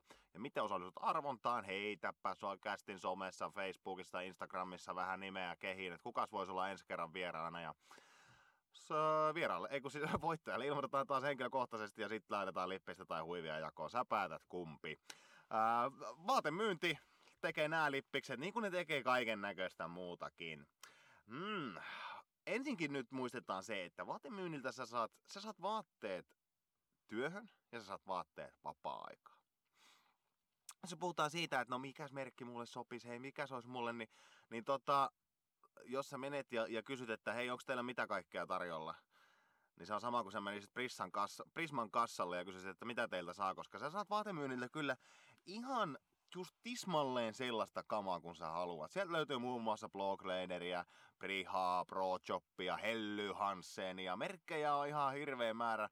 Sun tehtävä on osata valita niistä sun näköinen ja siinä sua auttaa vaatemyynti.fiin porukka.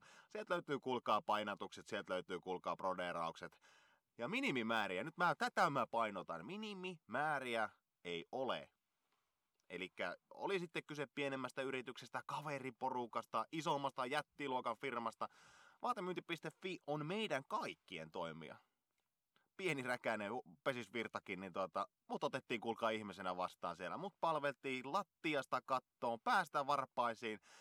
Vaatemyynti.fi voit lähteä brändää tälleen, että ne palvelee sut kantapäästä päähän ja ne vaatettaa sut kantapäästä päähän. Joo, tähän on hyvä lopettaa. Eli vaatemyynti.fi-osio. Käy arvaamassa, kuka ensi jaksossa vieraana. Hän on entinen miesten superpesiksen huippupelaaja. Hän on löyt- syntynyt Ruotsissa ja hän löytyy miesten superpesiksen lyöjätilaston kaikkien aikojen top 10 edelleenkin.